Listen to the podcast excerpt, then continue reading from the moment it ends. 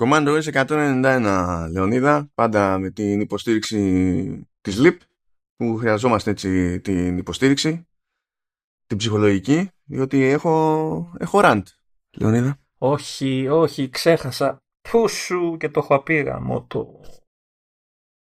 Πού είναι τα... Πω, δεν έφερα τα popcorn και τα πατατάκια. Έχει γκρίνια ο άλλος από την αρχή του επεισοδίου και δεν έχω, φέρει, δεν έχω προετοιμαστεί. Πω.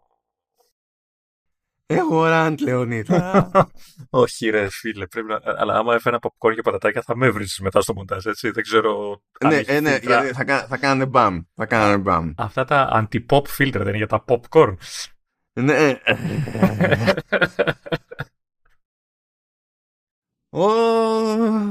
Έλα, έλα, ε, σοπ, σοπ, πέ μου, πέ μου, εγώ θα σε ακούσω. παιδιά, στην Google είναι ηλίθιοι. Είναι, είναι, είναι, είναι ηλίθιοι με πτυχίο, με φοβερές γνώσεις, αλλά είναι ηλίθιοι. Να ξέρεις ότι ακούω τους δορυφόρους από πάνω και lockout, ναι.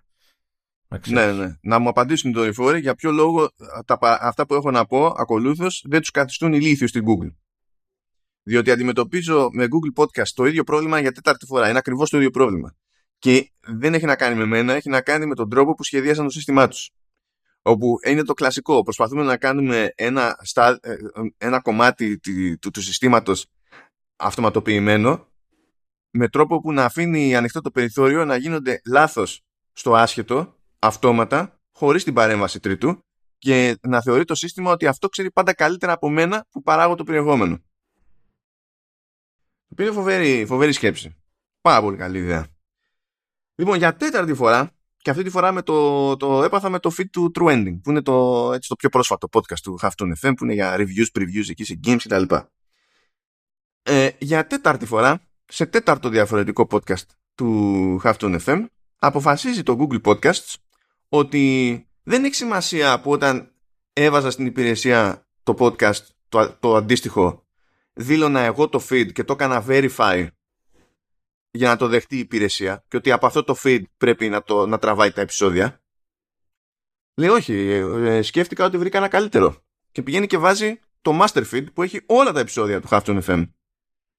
Α, ωραία θα περνάνε οι χρήστες. ναι, ε, τέλεια. Οπότε ε, ξαφνικά καταλήγεις με ένα μάτσο χρήστες που δεν, τους κάνει ξέμπαρκα επεισόδια και φυσικά στο μυαλό τους τα φταίω εγώ έτσι Εγώ δεν έχω κάνει τίποτα. Και πρόσεξε να δεις τώρα. Όταν στην πετάει αυτή την idea, σου λέει ότι το τάδε ξέρω εγώ requires attention. Πας και σου λέει έχουμε βρει ένα καινούριο feed. Και το σερβίρουμε πλέον χωρίς να σε ρωτήσουν, χωρίς να σε ειδοποιήσει κανένας. Πρέπει να μπεις εσύ στο administration για να πάρεις χαμπάρι. Δεν σου στέλνει κάποιο, κάποιο αυτόματο mail, ξέρω εγώ και τέτοια. Κάνουμε αλλαγή. Όχι, πρέπει να μπεις μέσα να το δεις. Λέει το σερβίρουμε από το master feed. Πρόσεξε τώρα. Δέχεται ότι έχω προηγούμενο verified feed για το συγκεκριμένο podcast και δεν με αφήνει να το διαλέξω, με αναγκάζει να πάω να κάνω verify το καινούριο. Λέω κάτσε, να δω να κάνω verify το καινούριο, ο Θεός να το κάνει καινούριο, τη, τη, τη βλακία που σκεφτήκανε τέλος πάντων, ώστε μήπως, ε, μήπως και μετά μπορέσω να πάω και να διαλέξω από drop down και να του πω όχι θα σερβίρεις από την τάδε. Πας να κάνεις verify, που στο ζητάει, ότι πρέπει να το κάνεις verify.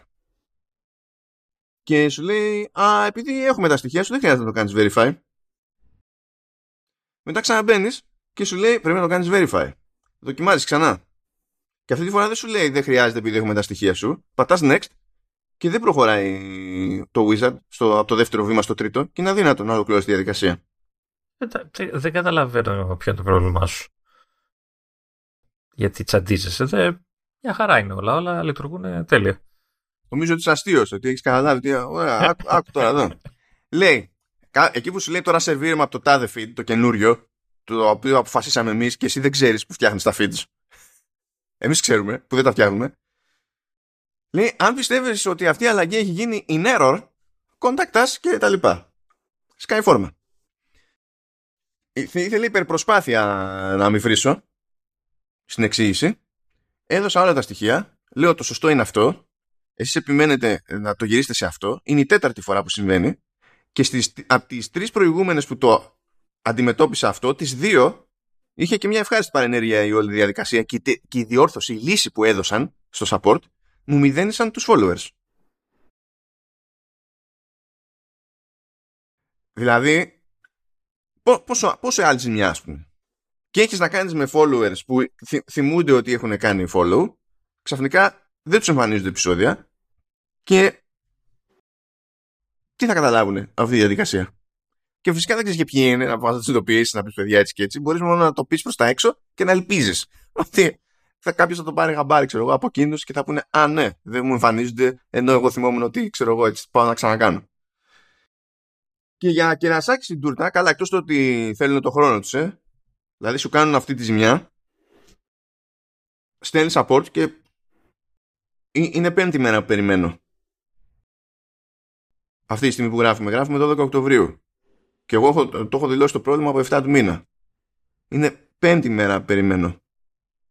Και όλο αυτό έκατσε και τη βδομάδα που είχα πρόβλημα με το Spotify. Άλλη αυτή από εκεί. Αλλά το rant είναι για Google Podcast στην προκειμένη. Άκου Λεωνίδα, άκου, άκου για να καταλάβεις γιατί η Google δεν είναι άξια να συλλάβει TST User Experience. Και αυτό να, να, να διευκρινίσω ότι δεν το κάνει γενικά, σε, δεν μιλάμε για γενικό και αόριστο Google Support που μιλάει με consumer. Μιλάμε για το support του podcast manager που ε, ε, στην ουσία έχει να, κάνει, ε, δηλαδή, έχει να κάνει με επικοινωνία με παραγωγούς. Δηλαδή ο άλλος παράγει κάτι και εσύ αναλαμβάνεις τη διανομή με το σύστημά σου που το έχεις κάνει να δουλεύει όπως την έχει βαρέσει. Okay. Και, ο, και ο άλλος υποτίθεται ότι μπορεί να βγάζει και λεφτά από αυτό το πράγμα, έτσι. Ναι, δηλαδή σε βγάζει off από κοινό και να θυμίσω ότι έτσι κι αλλιώς ε, χωνεύοντας τα παραδοσιακά ναρκωτικά που ξέρουν εκεί πέρα στο, στην Google έχει περάσει και όλη η φάση με τα Google Podcasts από διάφορα στάδια. Κάποτε τα podcasts ήταν στο Google Music. Μετά αλλάξανε γνώμη. Και αν είναι άλλος ήταν στο Google Music σου έλεγε ότι δεν μπορείς να κάνεις submit feeds από Ελλάδα. Γιατί, γιατί έτσι; Ε, αν, ήθε, αν έκανε submit feed από έξω για διανομή στην Ελλάδα, σε άφηνε. Αν έκανες από Ελλάδα submit για διανομή στην Ελλάδα, δεν σε άφηνε. Τέλος πάντων, περάσαμε αυτό το στάδιο, φτάσαμε σε Google, σε Google Podcasts. Που επίσης θα αλλάξει και θα γίνει κάτι άλλο μετά. Γιατί κλασικά Google. Κανείς δεν ξέρει τι συμβαίνει. Ούτε αυτοί ξέρουν τι γίνεται. Αλλά πάντα ξέρουν ότι ξέρουν καλύτερα. Βγαίνει φόρμα τέλος πάντων να εξηγήσω όλη αυτή την ιδέα. Και έχει ένα πλαίσιο εκεί που πρόσεξε είναι και υποχρεωτικό να συμπληρώσει το πλαίσιο. Είναι, για text. Το πλαίσιο αυτό, το οποίο είναι υποχρεωτικό, λέγεται additional information. Και δεν έχει οδηγία για το τι σοή additional information χρειάζεται. Δηλαδή είναι υποχρεωτικό το, το, να το συμπληρώσεις. Δεν σου λένε τι πληροφορίες θέλουν από σένα, αλλά κάτι θέλουν από σένα. Και σου λέει ότι έχει όριο χαρακτήρων ε, για χίλιους. Λεωνίδα. Ναι, το βλέπω. Αυτή η χίλιη είναι 988. Α, και εγώ νομίζω το screenshot που πήρες απλά το πήρες πριν τελειώσεις το. Όχι. Εκεί με, με κόβει. Σου δίνουν χίλιους χαρακτήρες περιθώριο και σε κόβουν σε 988. Είναι... Οι τύποι. Είναι συμφιπιά που λέω. Είναι ό,τι πιο αποσυνεδεμένο από τη λογική του, του, του, του product και του τι, πρέπει, τι σημαίνει βγάζω κάτι εκεί έξω ας πούμε και αλληλεπιδρά το σύμπαν που δεν, την, δεν, δεν γίνεται. Δηλαδή δεν την παλεύουν δεν την παλεύουν ούτε αυτό ρε Λεωνί ούτε αυτό. Ε, εγώ να πω επειδή βλέπω το screenshot και βλέπω και το κείμενο που έχεις μέσα ε, είσαι λίγο εριστικός στο κείμενο που τους Ναι, γιατί είναι τέταρτη φορά που παθαίνουν το ίδιο πράγμα και μου έχουν κάνει ζημιά και έχω χάσει followers. Δεν κατάλαβα γιατί. Δηλαδή, ε, είναι, ε, η επιτυχία είναι ότι δεν τους έχω καντήλια. Προφανώς και θέλω να φάνει ότι είμαι ενοχλημένος. Μπο, Μπορείς από κάτω έχει attach screenshot, βάλει κανένα δύο καντήλια να υπάρχουν σαν, ναι. σαν screenshot. Ε, θα βάλω καντιλάκια κανονικά να στείλω να, να μην ξέρουν γιατί τι ναι, σημαίνει αυτό καθόλου. Αυτό, αυτό. Δεν έχουν ιδέα. Ρε, χίλιοι χαρακτήρες περιθώριο και μπλοκάρεις τους 988. Περίμενε, περίμενε. Χίλιοι χαρακτήρες, αλλά αν είναι κολοχαρακτήρες, μήπως δεν τους δέχεται. Άμα ήταν έτσι, δεν θα είχε μείνει κανένας υπάλληλος στην Google. Μιλάμε για την εταιρεία που έκοψε, κόβει τώρα το Stadia και μετά πηγαίνει και ανακοινώνει σε συνεργασία με, με OEMs gaming Chromebooks που δεν είναι για να τρέχει τα παιχνίδια από εκεί, είναι για να τρέχει τα streaming services. οι τύποι είναι καθυστέρες. Ε, εγώ απλά θέλω να πω σε όσους μας ακούνε ότι όταν, άμα, ποτέ, λέμε τώρα, ε, ο Μάνος αναγκαστεί να χρησιμοποιήσει Android, ε, τηλέφωνο Android ή οτιδήποτε πέρα από iOS, macOS κτλ. Εγώ προτείνω να μαζευτούμε όσοι θέλετε από κάτω και να τον κοιτάζουμε απλά. Βλέποντας τον να αλλάζει χρώματα, να κάνει μορφασμούς. Δηλαδή, νομίζω θα περάσουμε πάρα πολύ ωραία αν ποτέ χρειαστεί να γίνει αυτό το πράγμα. Δηλαδή, ξέρω εγώ, καταστραφεί η Apple και δεν υπάρχει πια εναλλακτική και πρέπει να πάρει ένα καινούριο τηλέφωνο και αυτό θα είναι, ξέρω εγώ, Android ή πρέπει να συνδεθεί με. Όχι, θα πάρω από εκείνα τα, τέτοια, τα, τα feature phones με τα τεράστια πλήκτρα για τα γερόντια. Τι θα πάρω. για, για, για τους ηλικιωμένους. ναι, ναι, ναι, και έτσι. Αυτό. Απλά βλέπω μόνο τα νούμερα, ξέρω εγώ. Αυτό, τέλος. Όχι, πάντως εγώ το προτείνω, γιατί το αφήνω ανοιχτή πρόσκληση να μαζευτούμε κάπου να τον κοιτάμε. Μπορείς να συλλάβεις, Λεωνίδα, το τι νεύρα είχα στην όλη φάση. Μπαίνω στην διαδικασία να εξηγήσω, χωρίς να ξεφύγω τέρμα, όλη αυτή την αηδία και να φτάνω στο, και να βλέπω 988 και να μην μπορώ να συνεχίσω μέχρι τους χίλιους. Εν τω μεταξύ, ε, όσοι δεν το βλέπετε, δεν ξέρω αν θα το, θα το δημοσιεύσει το, το screenshot, θα το βάλει στα, στα notes, δεν ξέρω. Τέλος πάντων, αν δεν το δείτε, θα, ε, ο, ο τύπος πέρα ότι είναι πολύ καμένος και εντάξει, δεν θα μπορούσε κι αλλιώς. Ε, πέρα ότι βρίζει ευγενικά έτσι και προσπαθεί να, να δείξει τον εκνευρισμό του και αυτά, ε, έχει κάτσει και κάνει formatting στο, στο πλαίσιο. Έχει παραγραφούλες, κενάκια, δηλαδή κάποια πράγματα δεν αλλάζουν. Δηλαδή η αρρώστια υπάρχει, δηλαδή είναι σκαλωμένος. Γιατί τι είμαι εγώ, κανένας ξέμπαρκο random ναι. engineer στην Google που δεν ξέρει γιατί πληρώνεται; Ε, ναι. Ε, και καταλαβαίνω, εγώ καταλαβαίνω γιατί σε ξέρω. Όταν χτύπησε το 988 και δεν πήγαινε ο Κέρσορα που υποθέτω τον είδες κατευθείαν. Δεν, δεν κοίταγες τα πλήκτρα ξέρω, για να γράψεις. Έβλεπες στην οθόνη γιατί ξέρω ότι ξέρεις και ψηλό τυφλό ναι, σύστημα. Ξέρω, ναι. Αυτό το που κάνουμε όλοι, ξέρω, το ε, εμπειρικό τυφλό σύστημα. Ε, και έχοντας και στο μυαλό σου ότι το, το, το, λάπτοπ σου έχει φάει και μια φρίκη με το πληκτρολόγιο με κάτι πλήκτρα που έχουν ξεκολλήσει και αυτά λες. Είμαι σίγουρος ότι θα σκέφτεσαι ότι έχει πεθάνει το, το πληκτρολόγιο. Πάμε πάλι για λεφτά και και το χλωμός, χλώμιασε τελείως. Πρέπει να φώτισες μέσα στο σκοτεινό δωμάτιο. Όχι, απλά έγινε τέτοιο. Ξαφνικά έγινε μπάλροκ. Δεν είναι. Αυτό άναψα. Τελείως. Όχι να μην έχω πατατάκια και popcorn μαζί μου. Και το έχει πει ότι θα γελάω, έτσι. Το, το έχεις πει στα social ότι μπορεί και να γελάω όταν θα τα ακούω. Μα είναι, μα, μα είναι να μην, μα είναι γελάς. Άμα δεν το τραβάσει, είναι, είναι, είναι, να γελάς γιατί οι τύποι είναι γελοί. Οι τύποι είναι γελοί. Μήπως έπρεπε να επιλέξεις την πρώτη, την πρώτη επιλογή που λέει RSS feed that Google uses is broken. Ή να, να το κάνεις μια παράφραση. Έχει τρεις επιλογές από ό,τι βλέπω πάνω-πάνω. Ε, αντί για να πεις other και να γράψεις ό,τι είναι να γράψεις. Όχι, μα δεν είναι, δεν είναι ούτε, ούτε 404 βγάζει, ούτε okay. not accessible. Γιατί το feed αυτό είναι υπαρκτό. Απλά είναι το λάθος feed. Και επιμένουν αυτοί, επειδή φαίνεται να είναι το main feed του domain, ότι όχι. Ε, αυτό πρέπει να είναι το σωστό. Ναι, αλλά, το οποίο είναι δηλωμένο σε άλλο podcast. Δηλαδή το σύστημά τους είναι τελείως ηλίθιο. Ναι, αλλά μπορεί αν την όριζες αυτή την επιλογή να σου δίνει δυνατότητα επεξεργασίας και να έλεγε: Εγώ άρεσε that Google is broken, χωρίς το user να είναι η Google broken. Έτσι, δηλαδή να κάνεις μια επεξεργασία στο κείμενο, ρε παιδί μου. Παιδιά, εντάξει, αυτή η εταιρεία, αν δεν έχει να κάνει με, με, με random projects και με διαφημιστική δραστηριότητα, δεν ξέρω, δεν είναι. Δεν. Δεν.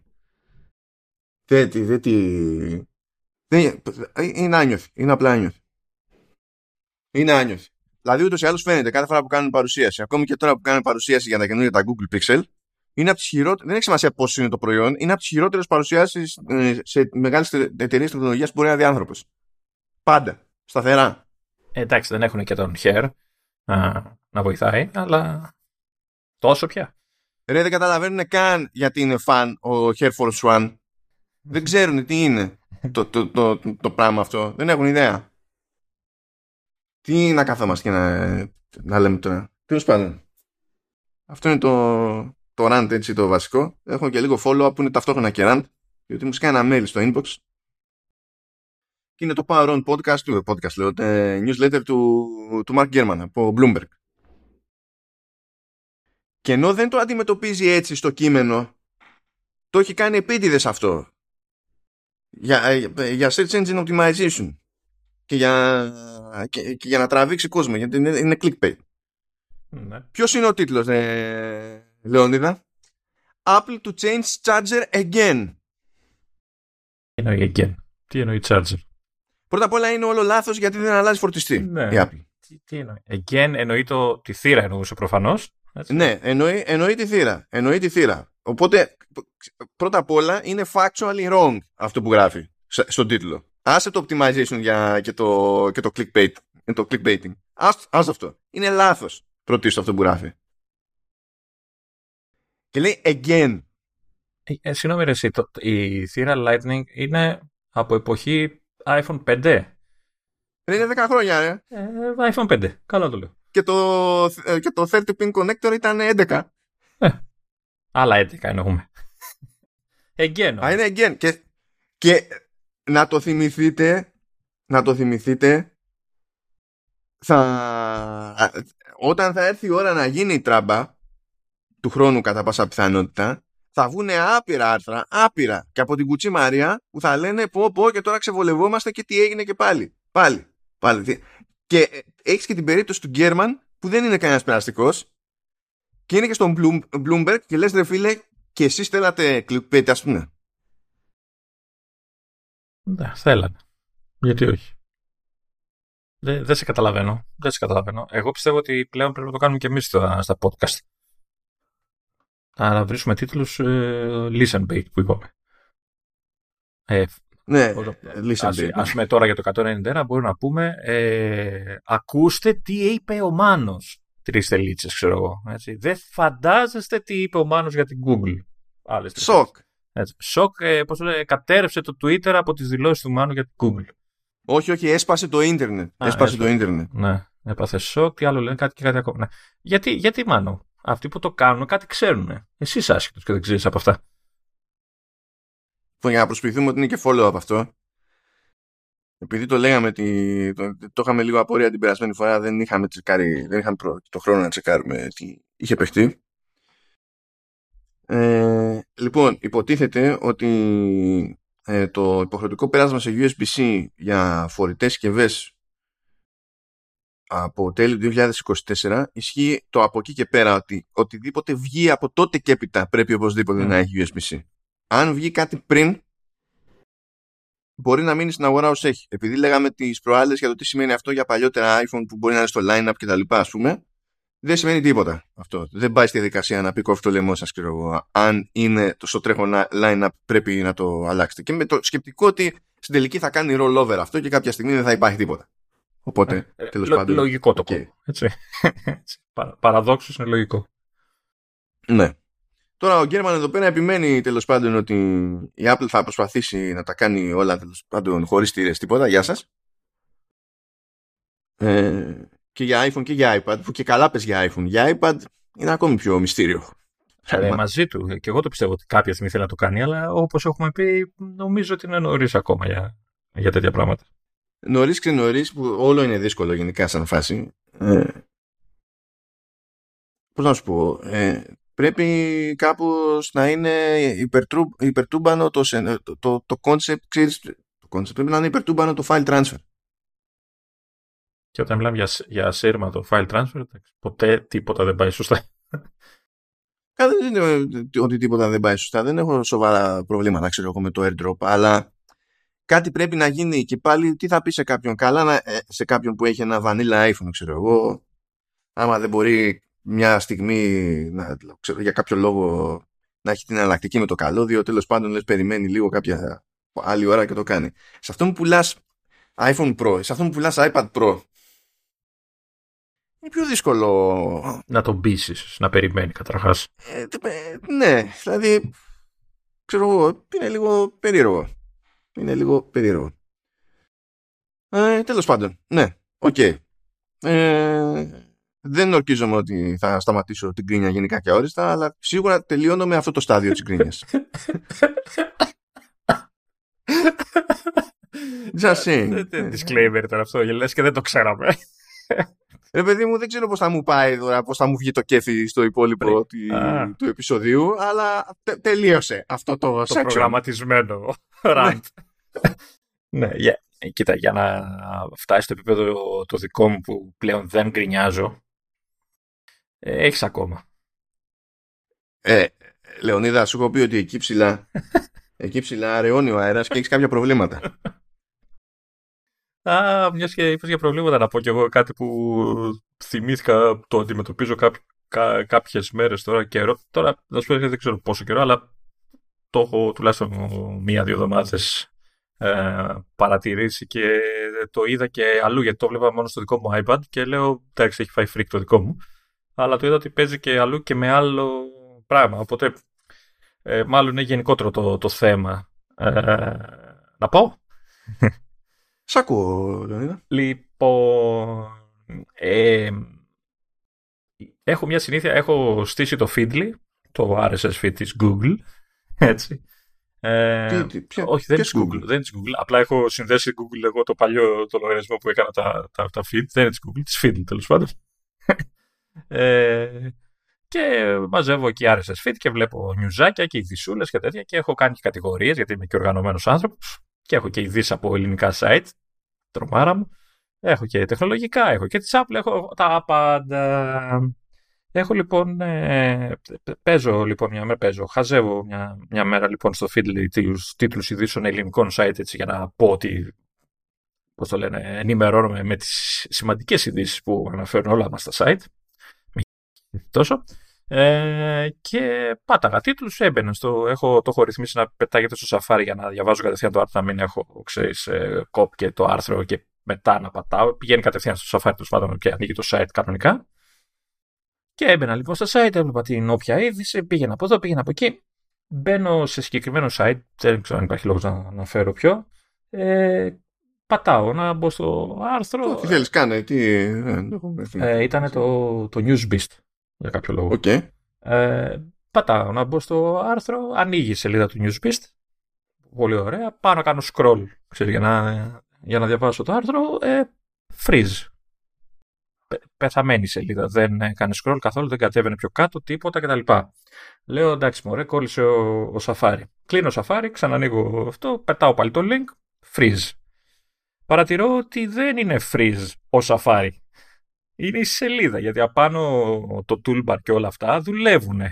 δηλαδή μπορούσα να μπω στο address bar και να γράψω κάτι άλλο κτλ. Απλά ή να κάνω ξέρω refresh και αυτά, αλλά αρνιόταν, αρνιόταν το, το, το site να, να σκρολάρει. Το αφήνω, το, το ξεχνάω. Λέω εντάξει, κάποια freak με τη. Πώς το λένε, με κάμια beta, γιατί δεν θυμάμαι καν αν έχω στο iPad πια beta, που πρέπει να έχω την προηγούμενη. Ε, κάποια φρίκη έχει φάει και ο Σαφάριο ο καινούριος, μπουρου λέω εντάξει θα, θα ξεμπουκώσει. Ε, αυτό το πράγμα ε, το ξανά είδα κάνα δύο φορές και με το συγκεκριμένο site όλας σε, σε μένα τουλάχιστον τύχαινε αυτό. Ε, OK, okay, εντάξει, λέω, δεν θα πατάμε μέχρι να ισιώσει το πράγμα links από, από το Newsbeast. Ε, τις προάλλες, πριν από κανένα δύο μέρες, έτυχε να, να μου φέρουν ένα iPad γιατί είχε πρόβλημα, είχε κολλήσει, μου λέγανε ε, χρήστης που δεν είναι πολύ έμπειρος ε, και δεν μπορούσε να πάει από να ανοίξει site κτλ. Μάλλον δεν άνοιγε ένα συγκεκριμένο site που έβλεπε κτλ. Πάω και βλέπω την ίδια συμπεριφορά σε άλλο site, δεν θυμάμαι ποιο είναι τώρα δυστυχώς, ε, το οποίο έκανε αυτό. Έχοντας εγώ μάθει ότι δουλεύει το toolbar για αυτά, κατάφερα. Τέλος το, το όκλεισα, ξέρεις, έκανα και ένα καθαρισμό cookies και history για να ξεπουκώσει όλο το σύστημα κτλ ε, έμπαινα πάλι μέσα και κόμπλαρε. Λοιπόν, τώρα συνειδητοποίησα, μάλλον έκανα πειραματισμό και τελικά μάλλον αυτό φταίει.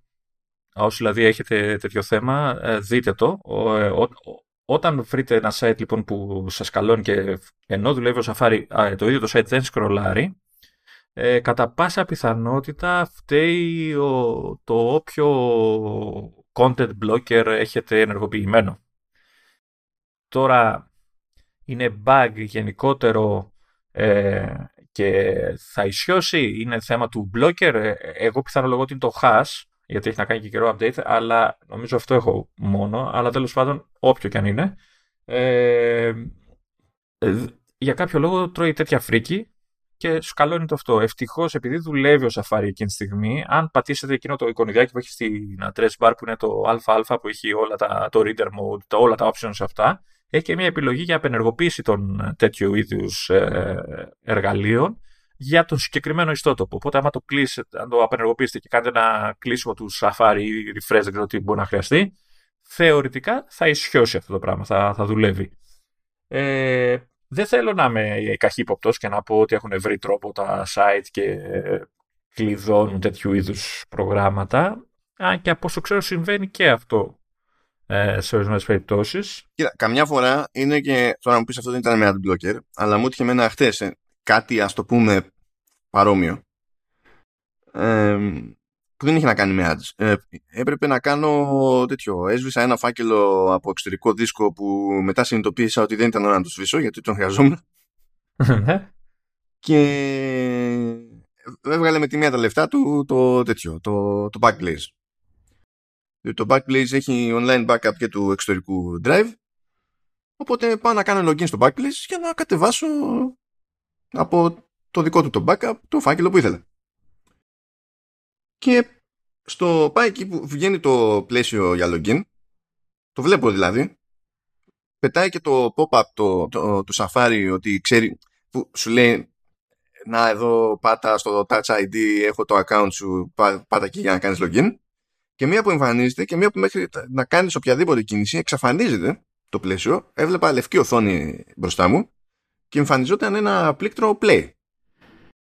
OK. Okay και συνειδητοποίησα ότι εβάραγε κάποιο ζόρι εκεί πέρα το, το site με το baking soda που το baking soda είναι σαν το, σαν το vinegar που έχουμε πει που πηγαίνει και κάνει force στον HTML5 player το default player τέλος πάντων του συστήματος στο YouTube αλλά το baking soda προσπαθεί να κάνει το ανάλογο σε όλα τα site σε όλα τα υπόλοιπα, σε όλα τα υπόλοιπα εκτός του YouTube και δεν ξέρω τι σήμα έβαγε το baking soda και πίστευε ότι εκείνο το πλαίσιο έβγαζε σε κάποιο του βίντεο, γιατί η σελίδα δεν έχει κάτι σε βίντεο.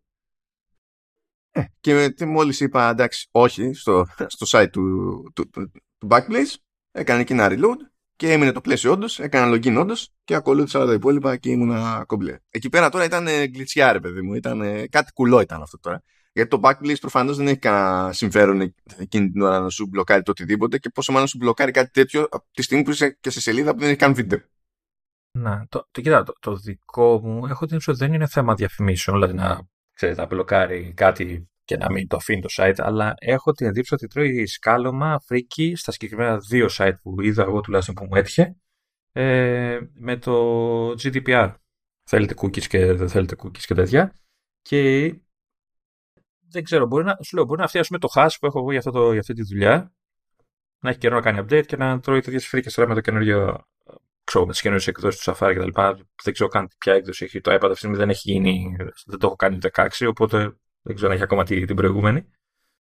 Ε, αλλά έχω την ότι φταίει αυτό. Εκεί που πάει να σου δείξει τα cookies, το άλλο προσπαθεί να το κόψει και κάπου εκεί χάνει την μπάλα. Δεν το κάνω όμως. Δηλαδή το κάνει τον τελευταίο καιρό. Τώρα η αλλαγή είναι από το site, είναι από το, ξέρω, κάποια έκδοση του, iOS, του iPadOS, ε, όλα μαζί δεν ξέρω. Πάντως έχω βρει το workaround για την ώρα και γι' αυτό και το λέω και στους υπόλοιπους που μας ακούτε. Αν σας συμβαίνει αυτό με το iPad ή και με το iPhone λογικά θα γίνεται, ε, έχετε υπόψη να κλείνετε αυτό το πράγμα για το όποιο site. Τουλάχιστον να είστε προσωρινά έτσι. Μετά ξανανοίγετε. Ναι, εντάξει. Λοιπόν, έχει πλάκα γιατί έχουμε φάει ένα μισάωρο και είμαστε όλους αξέμπαρκα εκτός προγράμματος. Εντάξει. 28 λεπτά εσύ γκρίνια και 2 λεπτά εγώ χρήσιμη πληροφορία. Χρήσιμη γκρίνια ήμουν να πεις. Όχι, δεν γκρίνιαξα. Ήταν χρήσιμη. Εγώ ήθελα να μοιραστώ τη λύση που βρήκα. Λοιπόν, για πάμε. Εν τω μεταξύ, όση ώρα μιλούσε ο Λεωνίδας, εγώ πρόσθετα links στις υπηρεσίες, διότι ε. συμβαίνουν πράγματα περίεργα σήμερα. Ναι, ε, είναι real time το, το note, είναι animated. Δεν είναι σταθερή σημεία. Ε, λοιπόν, πάμε. Let's πάμε. Ε, για κάποιο λόγο έκλεισε ένα animated short film η Apple. Είναι το The Boy, The Mole, The Fox and The Horse είναι και αυτό μεταφορά ε, βιβλίου με το, με το ίδιο όνομα. Νομίζω ότι αυτό δεν χρειάζεται να το λες. Πια σε παραγωγή. Δεν χρειάζεται να το λες αυτό για μεταφορές βιβλίων, γιατί από ό,τι κατάλαβα το 98,9% Ε, είναι ναι. μεταφορές βιβλίων στο Apple TV. Ε, το cast έχει το, cast, το voice cast έχει Tom Hollander ε, Idris Elba ε, Gabriel Byrne γενικά όλοι άχρηστοι καταλαβαίνετε ε, είναι, είναι παραγωγή με το BBC ε, το BBC θα το δείξει στο Ηνωμένο Βασίλειο αλλά εκτός του Ηνωμένου Βασίλειου ε, θα είναι στο Apple TV Plus Okay. και βγαίνει νομίζω τα Χριστούγεννα ναι. Αυτό είναι το μόνο νέο πράγμα που έχουμε σε, σε περιεχόμενο. Από εκεί και πέρα είναι εκείνη η εποχή που μας θυμίζει τι έχει το τρίμηνο σε περιεχόμενο για παιδιά η Apple. Οπότε σκάνε εκεί νέα holiday specials όπως το It's the Great Pumpkin Charlie Brown, A Charlie Brown Thanksgiving, A Charlie Brown Christmas που ε, για περιορισμένο χρονικό διάστημα λέει θα είναι τσάμπα και σε μη συνδρομητές. Ε, αλλά τέλος πάντων έρχονται κι άλλα όπως Charlie Brown's Christmas Tales, I Want a Dog for Christmas και τα συνάφη δεν είναι περίεργα όλα αυτά. Ε, δεν θα μπω καν στη δικασία να το μοιράσω με ημερομηνίες και τα λοιπά γιατί τυχαίνει να έχουμε κάτι πιο σημαντικό παρακάτω το οποίο ε, δεν είναι η ημερομηνία που πήρε η δεύτερη σεζόν του Mosquito Coast την ώρα που μιλούσε ο Λεωνίδας πήρε η ημερομηνία τέλος πάντων βγαίνει 4 Νοεμβρίου εντάξει, εντάξει Καλό αυτό, Και- γιατί έχω δει την πρώτη σεζόν. Να δούμε και την επόμενη. Ωραία. Για πάμε σε κάτι πιο σημαντικό. Ε, ακούγεται από το χώρο της διαφήμισης ότι η Apple ψάχνεται να παίξει με διαφημίσεις στο Apple TV Plus. Δεν θέλουμε. Το, το, το έλυσα το πρόβλημα τώρα που είπα δεν θέλω. You shall not pass. Γιατί ρε Apple, γιατί ρε Apple. Δηλαδή είναι ο ορισμός του δε- ε, ε, δεν, δεν έχεις ανάγκη. Καμία, δηλαδή. Καμία. Καμία όμως. Καμία. Καμία. Ακόμη και να πεις ότι τέλος πάντων μπορεί κάποια πράγματα να τα έχω τσάμπα με διαφημίσεις. Που βασικά άμα πει έχω, ε, έχω ένα επίπεδο συνδρομής που είναι με διαφημίσεις και είναι πιο φθηνό, αυτό το θεωρώ γελίο γιατί η- η συνδρομή είναι 5 ευρώ. Δηλαδή ποιος, ποιος απέχει από το Apple TV Plus επειδή κάνει 5 ευρώ; Φαντάζομαι ότι όποιος απέχει από το Apple TV Plus απέχει για άλλους λόγους. Επειδή δεν το ξέρει, επειδή θεωρεί ότι δεν, υπάρχει, δεν υπάρχουν πολλά πράγματα να, να δει εκεί πέρα για να πληρώνει συστηματικά, ξέρω εγώ, ή ε, ο- ό,τι άλλο. Ό,τι άλλο. Από, ε, εκτός από την τιμή. Ε, δηλαδή είναι πιο φθηνό και από το Prime που είναι 6 ευρώ. Ε, Μπορεί να το κάνει για το καλό των διαφημιζόμενων. Να σώσει μερικά. Καλό διαφημίσω. Το ενδεχόμενο να ζητάει χρήματα και να, δηλαδή να μας παίρνει τα, τα, τα χρήματα και ξαφνικά να δούμε και διαφημίσεις, αυτό θα είναι έκρηξη κατευθείαν, δεν το συζητάμε. Το ενδεχόμενο να πει ότι τώρα χωρίς διαφημίσεις θα το βάλω να είναι πιο ακριβό και στην παλιά τιμή θα είναι με διαφημίσεις, πάλι θα γίνει έκρηξη. Δηλαδή, στανταράκι. Ε, Πώς αλλιώς μπορεί να το κάνει όμως; το μόνο που θα ε, έτρωγα θα ήταν ότι, κοιτάξτε να δείτε, θα βάλουμε πράγματα for free, αλλά θα, έχουν- θα παίζουν η διαφήμιση. Αυτό μπορώ να το καταλάβω. Ναι, αλλά ε, από ό,τι καταλαβαίνω εδώ το άρθρο α, α, αναφέρονται σε original content, οπότε πιθανολογώ ότι θα μιλάει για κανονικά σειρές και τέτοια. Που... Μα τι θα έχει να δείξει το Apple TV Plus; Αυτό λέω όμως. Να δείχνει κάτι for free, αλλά Α, να θα- σου κάνει διαφήμιση. Ναι, οκ. Και, θα... Έτσι μπορείς να πεις ότι για κάποιον είναι win-win, ξέρω εγώ. Εντάξει, αυτό μπορώ να το κατανοήσω. και θα το χώνει τι, μέσα στη, στην- κανονικά όπως η τηλεόραση, ας πούμε. Δεν ξέρω, αυτό, αυτή είναι άλλη κουβέντα τώρα. Αλλά ε, όπου και να το χώνει, άμα αυτό που πεις στον καταναλωτή είναι ότι κοίταξε να δεις, έχεις το περιθώριο να μην πληρώσεις καν. Να μην, να μην μου δώσεις καν χρήματα άμεσα. Αλλά θα φας τη διαφήμιση. Εκεί πέρα δεν πιστεύω ότι θα, ε, θα τσιτώσει κάποιος ακολουθείς- ιδιαίτερα. Να ακολουθείς δηλαδή το, τι, το μοντέλο του Spotify; Με το free tier που έχει. Α πούμε, ξέρω εγώ, κάπως, κάτι. Εκεί δεν πιστεύω ότι θα πέσει ιδιαίτερη γκρίνια. Εν τω μεταξύ τώρα η Apple φαίνεται, ε, λέ- λέγεται τέλος πάντων ότι στις συζητήσεις που κάνει με, με διαφημιστές και τα λοιπά είναι γενικά σφιχτή, περίεργο, ε, και ακόμη και έτσι θέλει να κοιτάξει ό,τι, ό,τι κάνει να μην είναι κάτι που χαλά την τελική εντύπωση στο, στον καταναλωτή. Δεν γουστάρει. Τώρα πάλι βέβαια τι σημαίνει αυτό δεν ξέρω.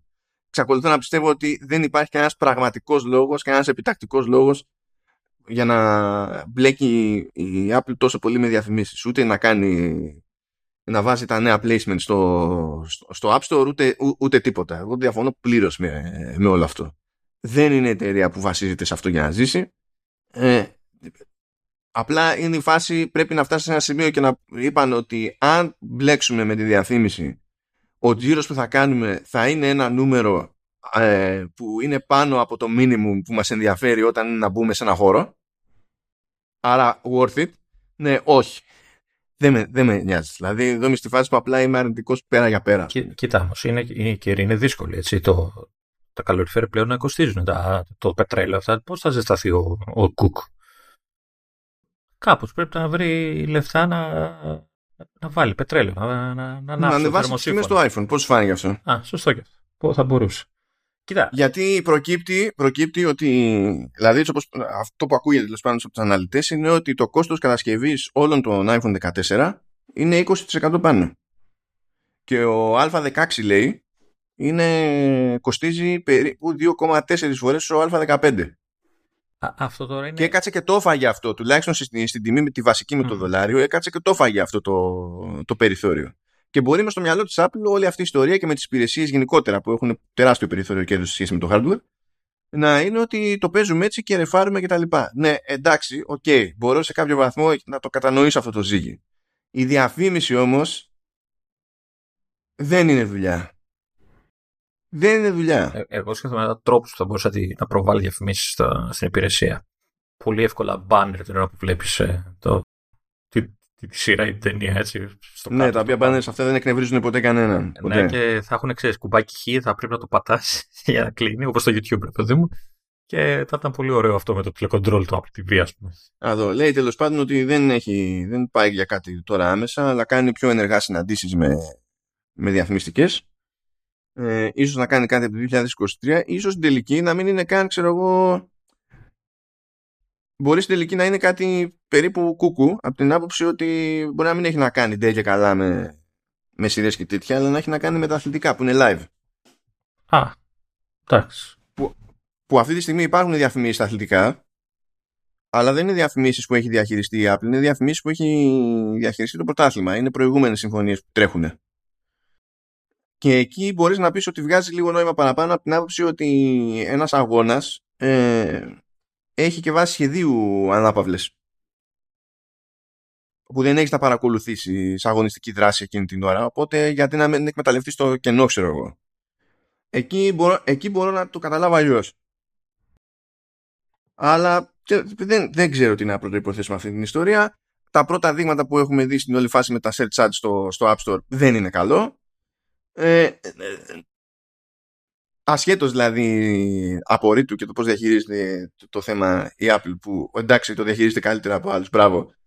Αλλά δεν είναι δουλειά αυτό το πράγμα. Και δεν, δηλαδή ήδη, ήδη αυτό το άνοιγμα που έχει κάνει στο, στο App Store μέχρι στιγμής και θα το ανοίξει περισσότερο εμένα ως χρήστη με δυσκολεύει.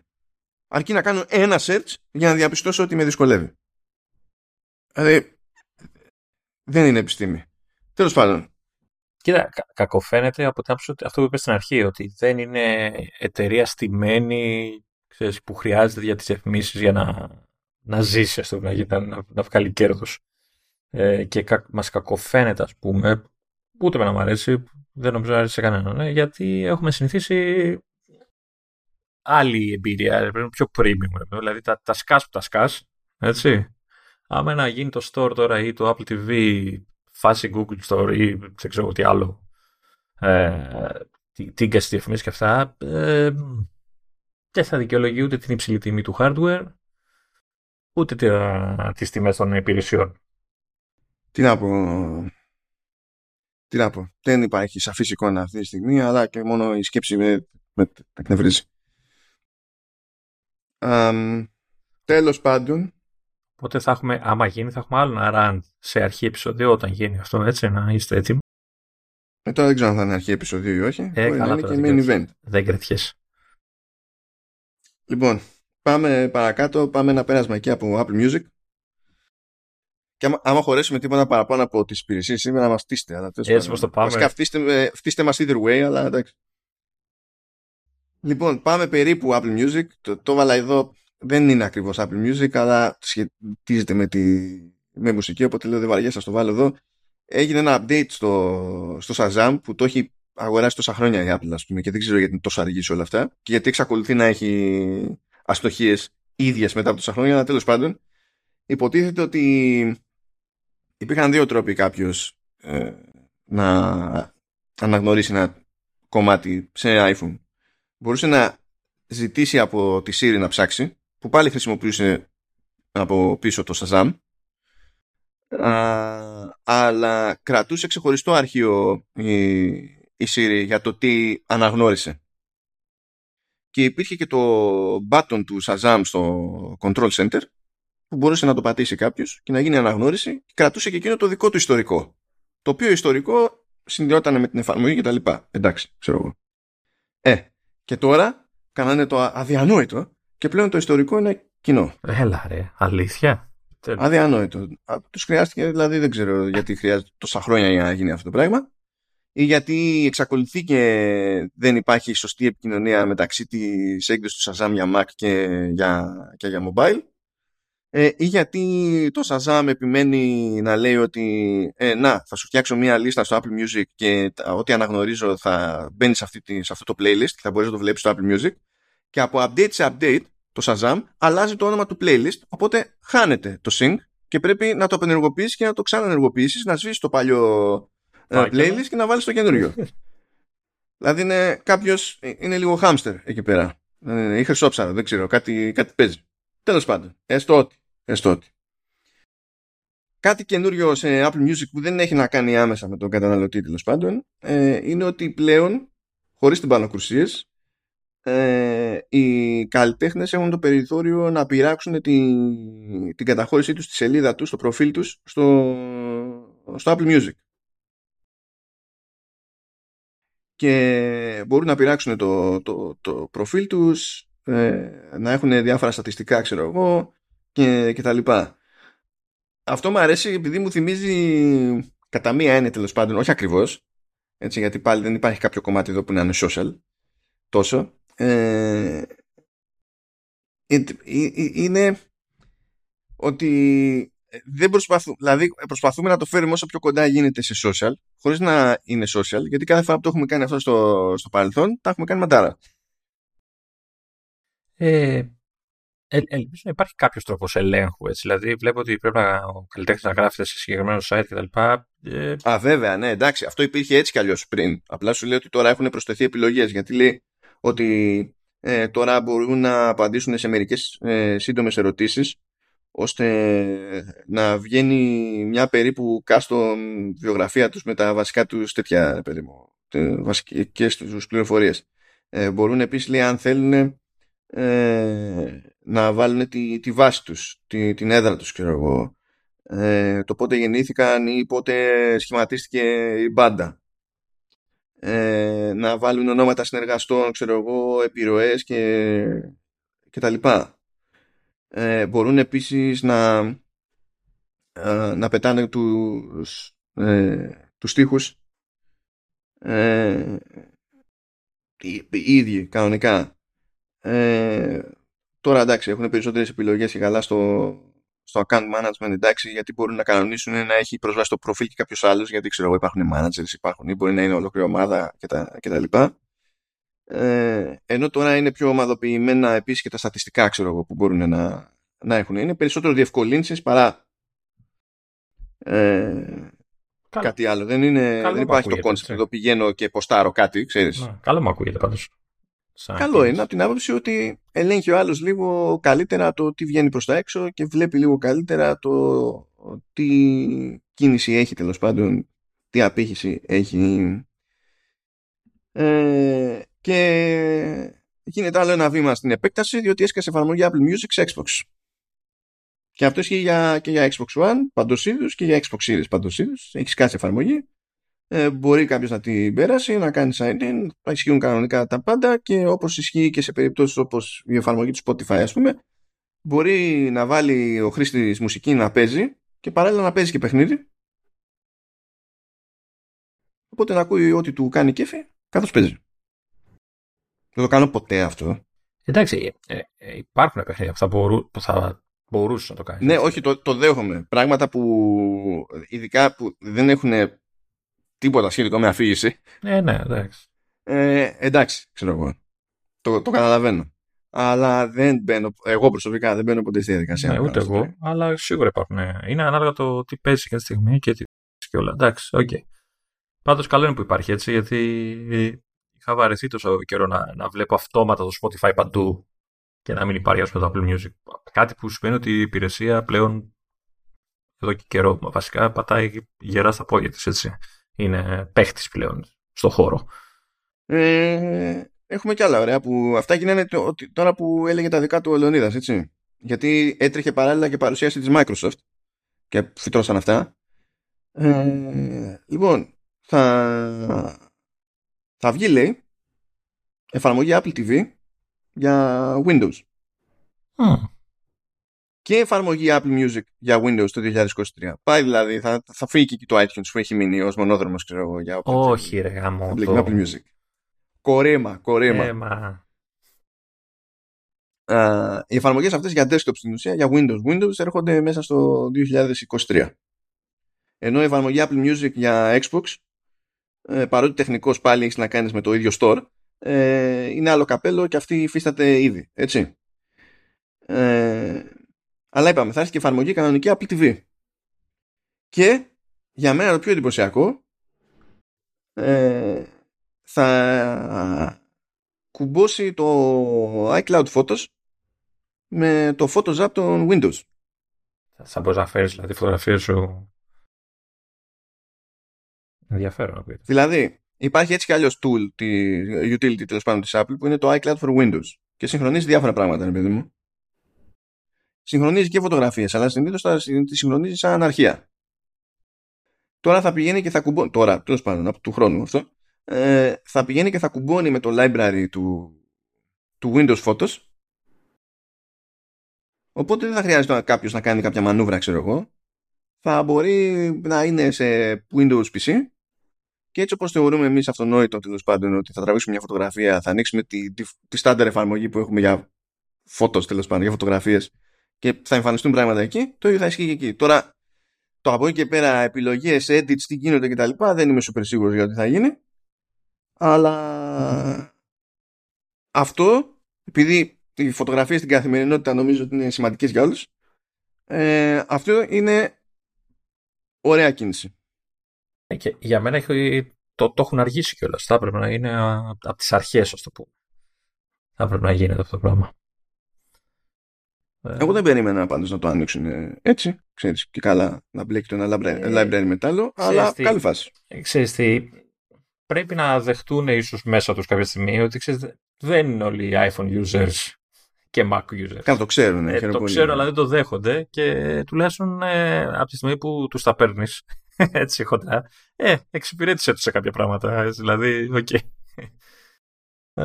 Βοήθα τους, ρε παιδί μου, να, να δικαιολογήσουν κιόλας και την αγορά. Έτσι. Δηλαδή, αλλιώς θα σου πει πάρε ένα κάτι Android που παίζει καλύτερα με Windows και τέλος.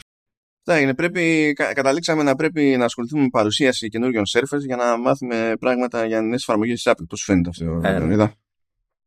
Εντάξει. Πώς έχουν αλλάξει οι καιροί. Η καιρία. Ναι, ναι. Τέλος πάντων. Και θα κάνουμε και μια προσποίηση εκεί ότι περνάμε από Apple Arcade γιατί έχει δύο κυκλοφορίες που είναι και οι δύο Plus. Είναι και από την ίδια εταιρεία. Και οι δύο αδιάφορες. Πασιέτζα, πα, ε, και Τζιν Ράμι. Τελεία. ναι, να πούμε, ναι, μη λες Πασιέτζα, είσαι ανακριβώς. Α, είναι Spider. Spider. Γιατί Πασιέτζα η ίδια η Mobility Wear έχει βγάλει ήδη ναι. στο Apple Arcade. Έτσι. Απλά τώρα έβγαλε και Spider Solitaire. Είναι περίοδος ε, να δω τι συμφωνία έχει κάνει αυτή η εταιρεία, δηλαδή που τους έφεξε, γιατί έχει πάρει όλα τους, όλες τις εφαρμογές στο, στην υπηρεσία η Apple, έτσι, τα έχει σκάσει χοντρά, δεν ξέρω. Κοίτα, Γιατί; Για την Apple βγάζει νόημα, γιατί ε, το να σκαλώσεις με κάποιου τύπου πασιέντζα, ξέρω, ε, ε, δεν είναι εκτός τόπου χρόνου σαν concept. Ε, ναι, το στα Windows 95 ήταν αυτό, οπότε 98. Ε, ναι, όσο να πεις. Τέλος πάντων, ναι, Όσο να πεις. εντάξει, okay. Τους έφεξε πάντως. Δηλαδή τα- το έχουν στείλει όλο το, το, το portfolio των εφαρμογών τους στο, στο Apple Arcade. Ναι. Και κάπως έτσι, μπαμ μπαμ, τελειώνουμε και από εδώ και μπορούμε επιτέλους να προχωρήσουμε παρακάτω, το οποίο παρακάτω στην προκειμένη θα είναι μια στάση στην αγαπητή Leap που είναι και χορηγός του Command OS αλλά και του Vertical Slice και γενικότερα εκ των πραγμάτων του Halftone FM. Αυτή τη φορά, κοίτα, ε, προσπάθησα να σφίξω στο Vertical τον, τον Ηλία Γιατί; Γιατί δεν το κάνεις; Ε, γιατί εντάξει, δεν είναι ότι πονάει το ίδιο, δεν, γιατί ξέρω ότι δεν έχει δώσει. Δεν έχει κάνει προσπάθεια προς τέτοιου είδους συλλογή και εσύ έχεις κάνει ακόμη μικρότερη προσπάθεια σε αυτό. Απλά θα προσπαθήσω να πονέσω τον κόσμο που μας ακούει αναλόγως. Διότι έχουμε πει χιλιάδες φορές εδώ πέρα ότι οι τύποι είναι nerds, ε, είναι άξιοι nerds, γι' αυτό δεχόμαστε και το χαρακτηρισμό Creative Studio. Ε, και γενικά έχουν συλλογή με staff. Έτσι, σου είχα πει τις προάλλες για Amiga επειδή ξέρω ότι αυτό σε βαράει.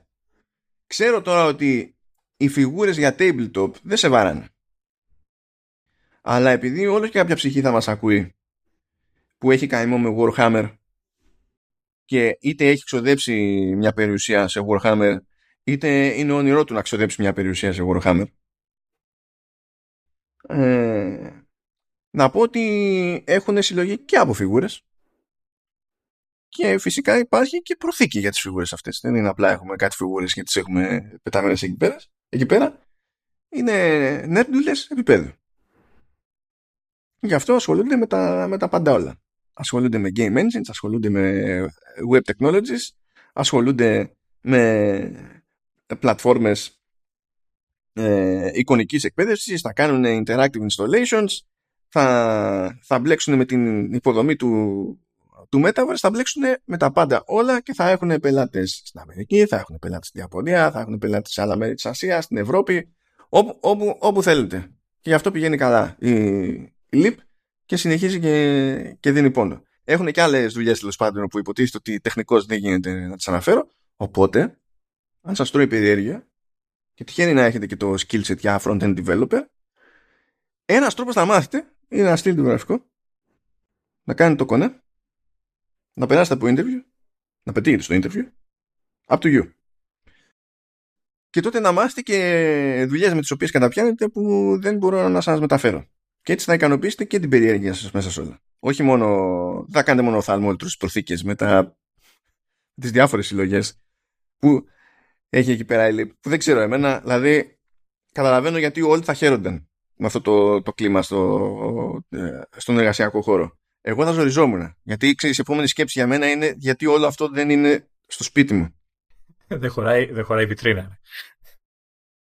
Ναι, θα είχα κάτι θέματα εκεί περίεργα που ευτυχώς Χριστέ μου δεν έμπλεξα ποτέ με μινιατούρες και με αγαλματίδια και τα καλά, ειδικά αν έμπλεκα με αγαλματίδια που δεν συνδέονται με tabletop που επηρεάζουν και τον τρόπο τον οποίο παίζεις έτσι είναι απλά για τη διακόσμηση. Εγώ έχω σκάλωμα με αγαλματίδια Πράγμα που σημαίνει ότι δεν αγοράζω ποτέ αγαλματίδιο, διότι έτσι και κάνω την αρχή, ήρθε το τέλος. Το ξέρω δηλαδή ότι, έχω, ότι παίζει πρόβλημα με την όλη φάση. Για να καταλάβετε, μου είχε έρθει αγαλματίδιο, ξέρω εγώ, συλλεκτικό κτλ. Δεν θυμάμαι, από Πόλιστον, πριν από χρόνια. Κάτι ήταν από League of Legends, το έχει στείλει Riot και ό,τι να είναι. Και αυτό πήγαινε τέτοιο, πήγαινε eBay τρελά λεφτά.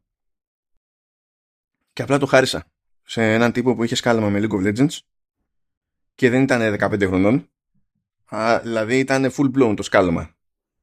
Δεν, δεν έλεγες εντάξει, κάποια στιγμή μπορεί να ξεθυμάνει, να βαρεθεί να ασχοληθεί με άλλο παιχνίδι. Το ζούσε, ρε παιδί μου, το ζούσε. Και αλήθεια είναι, και με είχε ρίξει και στο κυνήγι. Και λέω, απλά πάρ' το.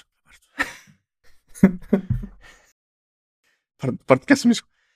Anyway, ευχαριστούμε τη ΛΥΠ. Θα βρείτε ό,τι πληροφορία θέλετε στα links του επεισοδίου, είτε στο site του Halftone FM και τη σχετική καταχώρηση, το σχετικό post για το επεισόδιο ε, είτε στην όποια εφαρμογή χρησιμοποιείτε. Δεν ξέρω τι θα γίνει έτσι χρησιμοποιείτε Google Podcast και ξυπνήσω αύριο και έχει αποφασίσει ότι ξέρει καλύτερα ε, ξέρει ένα άλλο feed που του φαίνεται πιο εντάξει για το feed του Command OS και θα κραγώ πάλι εκεί πέρα. Αλλά τέλος πάντων, εκεί είναι οι πληροφορίες να τσεκάρετε ποια είναι τα προαπαιτούμενα και να κάνετε τα κουμάντα σας από εκεί και πέρα.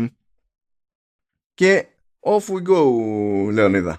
Περιμένω να δω τώρα γιατί το σημερινό podcast, γιατί η σημείωση είναι ένα ζωντανό πράγμα. Περιμένω να δω πού θα με πας.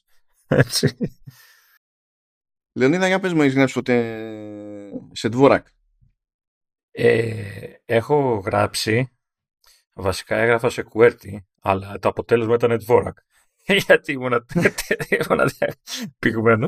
Ναι, πάταγα εγώ κανονικά, αλλά έγραφε όπως θα έγραφε άμα ήμουν σε Dvorak. Ε, ε, διάταξη και τέτοια. Ναι. Αυτό. Ε, τι. Γιατί; Λοιπόν, στο iOS 16 έχει μπει επιλογή για διάταξη Dvorak σε πληκτρολόγιο. Που είναι διαφορετική από τη διάταξη QWERTY που ξέρουμε όλοι. Που είναι το, το standard. Τώρα και οι δύο διατάξεις είναι παμπάλες. Δηλαδή το QWERTY είναι από την εποχή της γραφομηχανής και το, το Dvorak ε, προέκυψε δεκαετία του 30 ως εναλλακτικό. Εντάξει. Και απλά δεν, δεν έκατσε ποτέ ρε παιδί μου για να γίνει δημοφιλές. Υπάρχει μια μερίδα του κόσμου όμως που γουστάρει και υπάρχουν και πληκτρολόγια εκεί έξω. Όχι άπειρες επιλογές προφανώς, αλλά υπάρχουν πληκτρολόγια με διάταξη Dvorak. Εδώ δεν έγινε κάτι δύσκολο σε iOS 16, γιατί έτσι κι αλλιώς είναι software το keyboard. Έτσι. Έχουν και μια επιλογή πλέον για Dvorak. Έτσι. Και προφανώς υπάρχουν super fans που σου λέει ότι είναι πιο βολικό γενικά και ότι θέλει. Το concept είναι ότι θέλει λιγότερο πέρα δόθε με τα χέρια. Γιατί άμα δεις Λεωνίδα, τα, όλα τα φωνήεντα, ας πούμε, τα έχεις στη σειρά από μία μπάντα. Ναι, αυτό προσπαθώ να καταλάβω τι, τι παίζει. Ναι, ε, στα αγγλικά πάντα αυτό, έτσι. Ναι, ναι, αλλά το concept είναι ίδιο. Ότι ξέρεις, έχω τα φωνήεντα που χρησιμοποιούνται πάρα πολλές φορές τουλάχιστον ε, σε, σε πρώτη ζήτηση και κυκλικά τέλος πάντων τα, τα κυκλώνουν στο περίπου ε, τα, τέτοια, τα, τα σύμφωνα. Τώρα δεν ξέρω αν είχε γίνει κάποια έρευνα για το ποια σύμφωνα είναι πιο συχνά, ας πούμε, και τα λοιπά. Δεν έχω τρυφήσει ιδιαίτερα στο, στην προϊστορία του Dvorak. Ε, αλλά όταν το διάβαζα αυτό, επειδή ακριβώς δεν έχω ασχοληθεί ποτέ με Dvorak, ξέρεις, βγήκε η περιέργεια.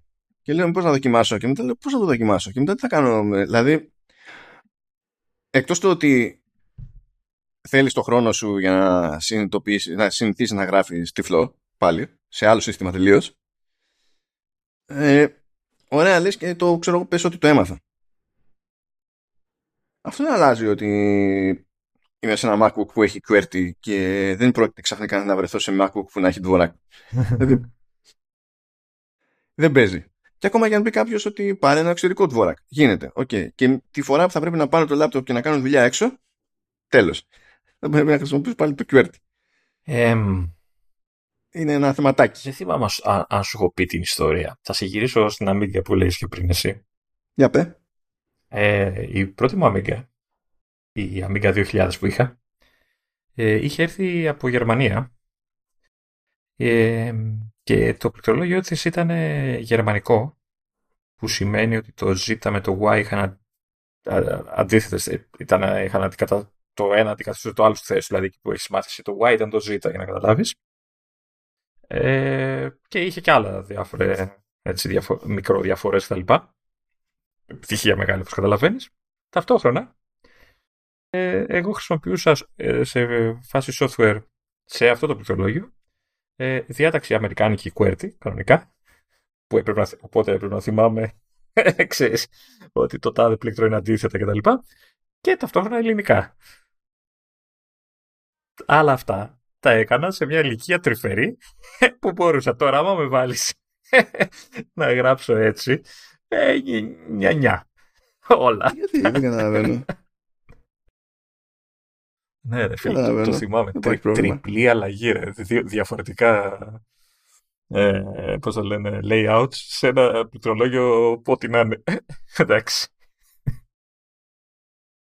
Τώρα είναι δύσκολο ακόμα και να πεις στον εαυτό σου να, να, να κάνει την αλλαγή από την άποψη ότι ε, τη στιγμή που είναι μέρος της δουλειάς στην πληκτρολόγηση δεν μπορείς να πεις «Α, για ένα διάστημα θα είμαι εξωπραγματικά πιο αργός». και εντάξει, δεν, δεν έγινε για τίποτα. Ε, που λες, ναι, δουλειά, έτσι, ε, δεν υπάρχει περίπτωση να με πείσω να κάνω την προσπάθεια. Έτσι. Όσο, όσο βολικό και αν είναι το πληκτρολόγιο, αυτή, απλά το κεφάλι μου πλέον στα χρόνια που είμαι έτσι, αρνείται. Το μυαλό μου θα γινόταν νιανιά. Απλά νιανιά, τέλος. OK, okay. ε, εντάξει, το καταλαβαίνω. Πάμε πάντως, πάμε παρακάτω, γιατί έχει γίνει ένα τζέρτζελο αυτή την περίοδο με το Car Crash Detection. Ναι. Ε, έχει περάσει από διάφορα στάδια όλη αυτή η φάση, διότι σε, πρώτα απ' όλα όταν τα, τα λέγαμε προηγούμενη φορά νομίζω ότι ήταν η Τζοάννα Στέρν και πήγε σε μάντρα με αυτοκίνητα και προσπάθησε να στουκάρει για να δει τι θα γίνει και δεν λειτουργούσε εκεί πέρα το, το Crash Detection. Είχε εξηγήσει τότε η Apple ότι γενικά είναι πολλοί παράγοντες. Δηλαδή πρέπει να έχει μια, πιάσει μια ταχύτητα χ, αλλά να έχει και μια διάρκεια, ξέρω εγώ. όχι κάνω ένα start-stop και ξαφνικά δίνω πόνο, παίζουν διάφορα κτλ. Οπότε είναι λίγο σχετικό το ότι έπαιξε εκεί πέρα και δεν ήρθε η ειδοποίηση. Προέκυψε επίσης ένα άλλο δυστύχημα που εκεί πέρα τα, τα θύματα πρώτα απ' όλα κατέληξαν οι άνθρωποι. Ωραία. Ε, προφανώς δεν ήταν και σε θέση να επικοινωνήσουν και εκεί πέρα λειτουργήσε το σύστημα και ειδοποιήθηκαν οι αρχές στον αυτόματο.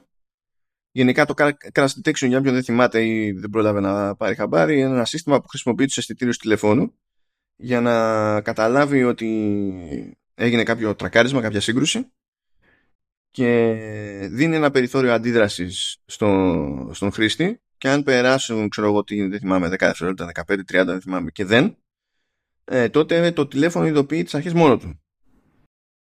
Και σε αυτή την περίπτωση λειτουργήσε και πήρανε χαμπάρι οι αρχές πριν προλάβει κάποιος άλλος περαστικός να το δει και να το δηλώσει. Βέβαια, αυτό σημαίνει ότι η παρέμβαση των αρχών έγινε πιο γρήγορα, αλλά επειδή ήταν σοβαρό το, το, το δυστύχημα, ναι, κατέληξαν πιο γρήγορα στο νοσοκομείο, αλλά κατέληξαν και τέλος. Δηλαδή δεν θα προλάβαιναν από ό,τι φαίνεται έτσι κι αλλιώς. Παρότι κερδίθηκε κάποιο χρόνο. Και ύστερα είχαμε. Ότι λειτουργήσε αυτό το θέμα. Ότι... Ναι, ναι. και, και είχαμε το πιο αστείο ότι άρχισε να νομίζει ότι είναι σε αυτοκινητιστικό το τηλέφωνο, σε roller coasters. και άρχισε να, να ειδοποιεί τη, τη, τη, τη, δράση. Και λες, α, ο, εδώ,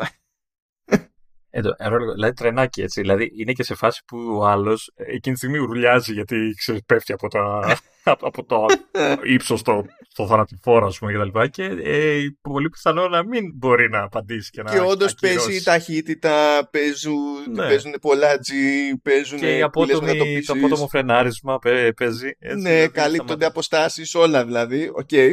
Αλλά το θέμα δεν είναι αυτό. Το θέμα είναι ότι είσαι σε φάση που δεν μπορείς να το ακυρώσεις. Γιατί ναι. ποιος θα βγάλει τώρα στο τρενάκι που το κινητό δεν θα το καταλάβει καν, ας πούμε έτσι. Τώρα, ένα σύστημα νομίζω παρόμοιο έχει και η Google από πιο πριν.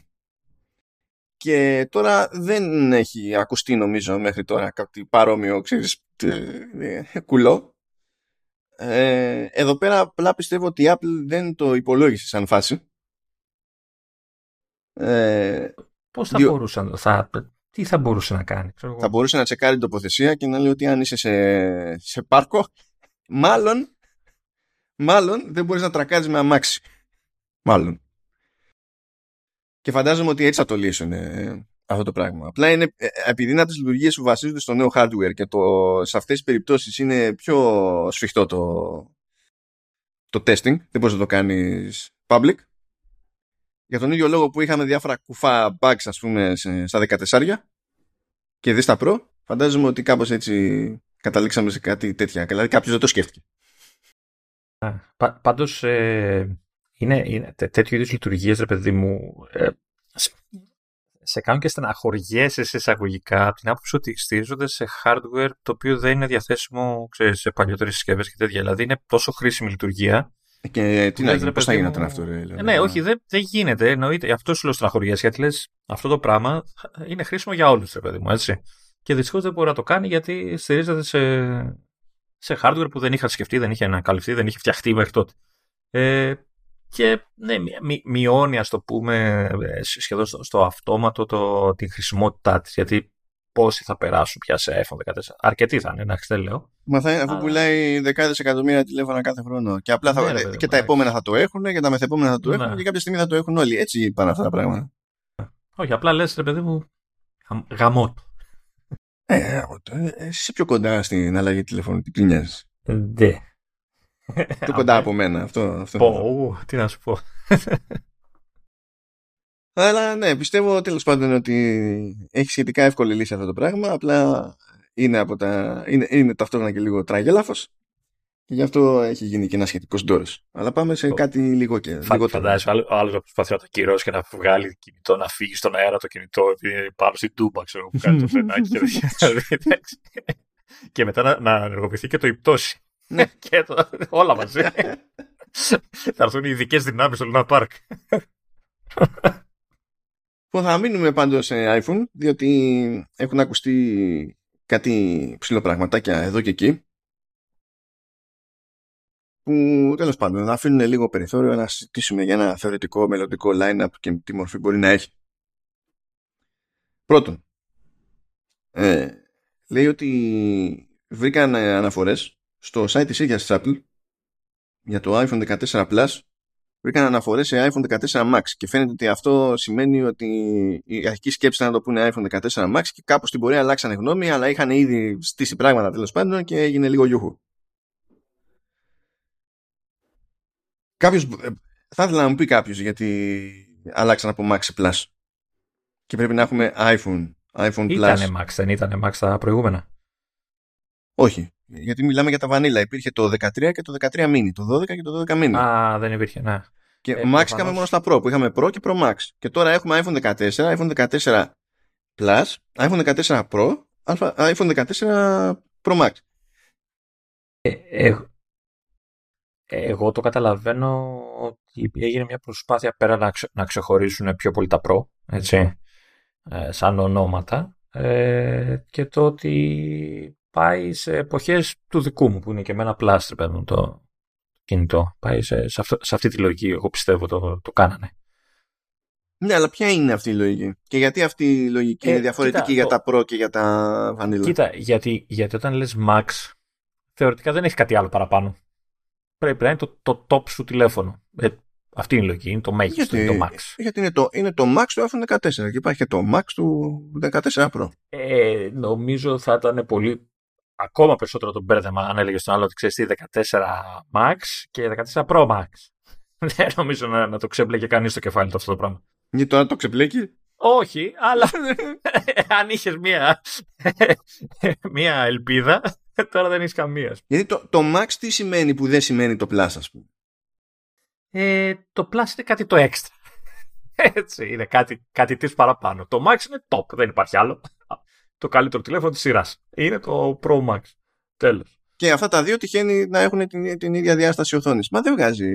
Δηλαδή... Ναι, αλλά δεν έχουν την ίδια τιμή. Πολύ το δεν έχουν την ίδια τιμή. Πάει και εκεί, δηλαδή. Max στην τιμή, ρε παιδί. τι, τι σημαίνει όμως, δηλαδή. Τίποτα. Εγώ, σου, εγώ προσπαθώ να σου πω. Εικάζω μια λογική που χρησιμοποιήθηκε, ρε παιδί μου. Επίσης, σου είπα ότι το Plus δεν είναι κάτι καινούριο. Το, το, το χρησιμοποιούσαν και παλιότερα. Ναι, ούτε το Max είναι καινούριο. Δεν είναι το ζήτημα μου, δεν είναι παλαιότητα, είναι ιδιότητα. Το Pax είναι πιο καινούριο. Είναι... Ναι, είναι πιο καινούριο, αλλά δεν είναι καινούριο. Το και αυτό το έχουν ξαναχρησιμοποιήσει. Η ίδια λογική ακριβώς. Αλλά το, το Plus, δηλαδή το, η μόνη διαφορά του 14 Plus με το 14 σκέτο είναι το μέγεθος. Έτσι. Ωραία. Έστω τι σημαίνει αυτό. Το, η μόνη διαφορά επίσης του, του Pro Max από το Pro πλέον, γιατί πέρυσι είχε διαφορά, ξέρω εγώ. Ε, πλέον είναι πάλι το μέγεθος. Ε, τα, τα απλά τα βανίλια δεν είναι και με άλλο επεξεργαστή με το προηγούμενο. Μήπως και γι' αυτό να δείξουν και αυτή τη διαφορά; Μα δεν, δεν, δεν λες σε κάποιον είναι Max και καταλαβαίνει ότι υπάρχει διαφορά στο τέτοιο. Ναι, αλλά άμα πεις Max πλέον ε, είναι μόνο το Pro. Ναι, αλλά εκεί πέρα καθορίζει τη διαφορά αυτή δυναμικότητας με το Pro. Που το Pro είναι πιο σαφές των άλλων με στο ναι, κεφάλι τι σημαίνει. Δεν περιμένει από το Max. Γιατί άμα ήταν έτσι, τότε δεν θα χρειάζονταν να τα λέει Pro, θα έπρεπε να τα λέει ε, ε, σκέτα Max. Ε, Επίσης είναι και άσχημο να πεις iPhone Pro Plus. Έτσι είναι άσχημο να ακούγεται έτσι. Μα δεν σου λέω, ε, δεν προτείνω να τα κάνει Plus. Εγώ ψάχνω τη λογική του Ναι, ναι, διαχωρισμού εγώ σου λέω σε πράγματα. Plus Σου λέω- και Max. Σου λέω, σου λέω και εγώ πράγματα που, που μπορεί να, να, να σκεφτεί κανένα παιδί μου. Ε, Ναι. Ε, το, εμένα με βγάζει- το ζήτημα είναι να βγάζει νόημα. Γιατί μέχρι στιγμής εμένα δεν μου βγάζει νόημα. Εντάξει, το- και το Max, και μόνο του να ήταν το Max πάλι δεν βγάζει νόημα, γιατί ποτέ δεν θα είναι το top τηλέφωνο, γιατί πάντα θα βγαίνει το καινούριο, ας πούμε, κτλ. Αλλά δεν, ε, Μα έχεις καλό εσύ το Max σημαίνει- σημαίνει top. ε, εγώ έτσι το, το καταλαβαίνω, ότι είναι το, το maximum, είναι το, το μέγιστο που προσφέρεται αυτή τη στιγμή. Ναι, αλλά δεν line. σημαίνει, δεν σημαίνει ε, ε, top που, ε, ε, πουθενά. Δηλαδή, στα τηλέφωνα το, το, το top συνδέεται με τον όρο Pro και στους επεξεργαστές που, για Mac υπάρχει ο, ε, υπάρχει ο M1 Max αλλά υπάρχει και ο M1 Ultra. Οπότε εκεί Max δεν είναι, ούτε εκεί είναι το top. Ναι. Δηλαδή δεν ναι, περιμένει αλλά- κανένας να καταλάβει από το Max ότι είσαι στο top. Και όταν ήταν πάλι διαχω- ε, και, ε, τα Pro δεν είχαν καμία διαφορά μεταξύ τους, τα δύο τα Pro δεν είχαν καμία διαφορά μεταξύ τους, μπήκε το Max για να σου δηλώσει τη διαφορά στο μέγεθος. Δεν έχει χρησιμοποιηθεί καθόλου το Max σαν να είναι εγγύηση, ξέρω εγώ, horsepower. Μήπως είναι όνομα. Τι έχουν κάποιο Ε, φίλο που λέγεται Maximus. ναι, στο ναι. Ο Max και ο Plus. Δεν το. Πραγματικά δεν το. Δεν το δεν, δεν, δηλαδή δεν- θα, δεν- θα θεωρούσες πιο λογικό να είναι και τα δύο Max ή και τα δύο Plus, ξέρω εγώ. Max μάλλον πιθανότερο. Ας και είναι η τελευταία. Να σου πω κάτι. Θέλω να το πούνε Plus, να το πούνε Max. Εμένα δεν με πειράζει. Ε, ε, ε, πιο πολύ εγώ σκαλώνω με το ότι Plus και Max αυτή τη στιγμή δηλώνουν την ίδια διαφορά μέγεθος. Έχουν δύο διαφορετικούς όρους για να, υπο, ε, να υποδηλώνουν το ίδιο πράγμα.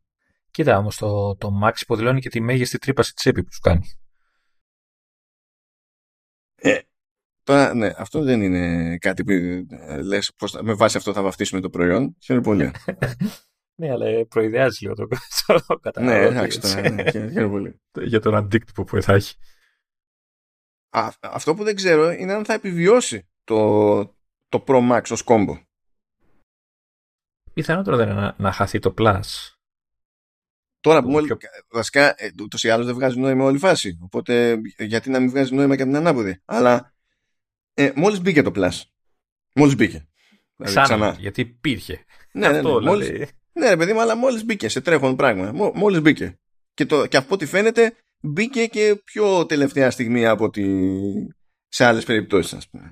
Και του χρόνου ξέρεις, θα φύγει το Plus, θα μείνει το Max και θα βγει και Ultra. Αυτό, α, ε, λοιπόν, ε, εκεί πήγαινα στο επόμενο. Επειδή ακούγεται ότι μπορεί το ρόλο του Pro Max ε, να πάρει το Ultra, τότε το να πεις, έστω, έστω ότι μιλάμε για iPhone 15, έτσι, να πεις iPhone 15, iPhone 15 Plus, iPhone 15 Pro και iPhone 15 Ultra,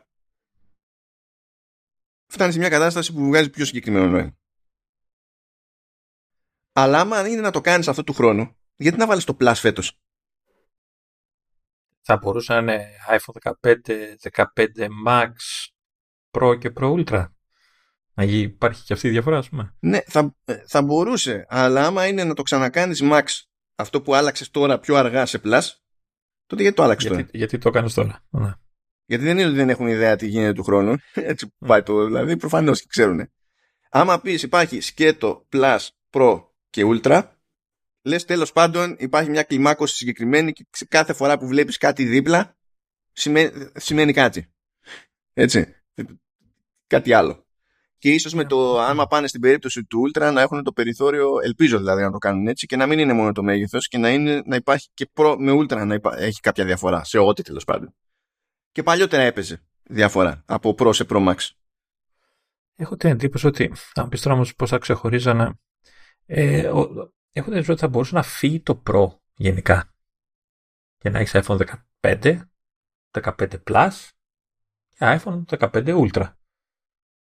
Γιατί να έχεις δύο ε, χαρακτηρισμούς; Γιατί έχει αποφασίσει ότι το έχεις σε δύο μεγέθη, γι' αυτό. Ε, εντάξει, να έχει, σου είπα, iPhone 14. Ναι. iPhone 14 Plus. Να βάλουμε και τέταρτο. Ε, Μα ήδη έχουμε τέσσερα, γι' αυτό με αυτό το μοτίβο πηγαίνουμε. Αυτό λέω, να, να φύγει τελείως το Pro, γιατί για μένα είναι, πώς να το πω, όχι άχρηστο, είναι ε, κάτι εξτρά που δεν χρειάζεται, ρε παιδί μου. Δηλαδή, Αλλά να γυρίσουμε σε τρία τηλέφωνα, δηλαδή. Όχι, iPhone 14, 14 15, 15 Plus, 15 Max και 15 Ultra. Θα το κάνουμε κάπως έτσι, ξέρω. Αυτό είναι ακόμη χειρότερο. Έχεις, έχεις, δεν ξέρω γιατί σε αυτή τη συζήτηση έχεις μόνο ε, στραβές ιδέες, Λεωνίδα. Δεν ξέρω τι έχεις Ε, παράτανα. Δηλαδή, πιάνεις εντωμεταξύ. Ε, το, το Max θα σημαίνει ακόμη κάτι πιο απροσδιόριστο σε αυτό το σενάριο.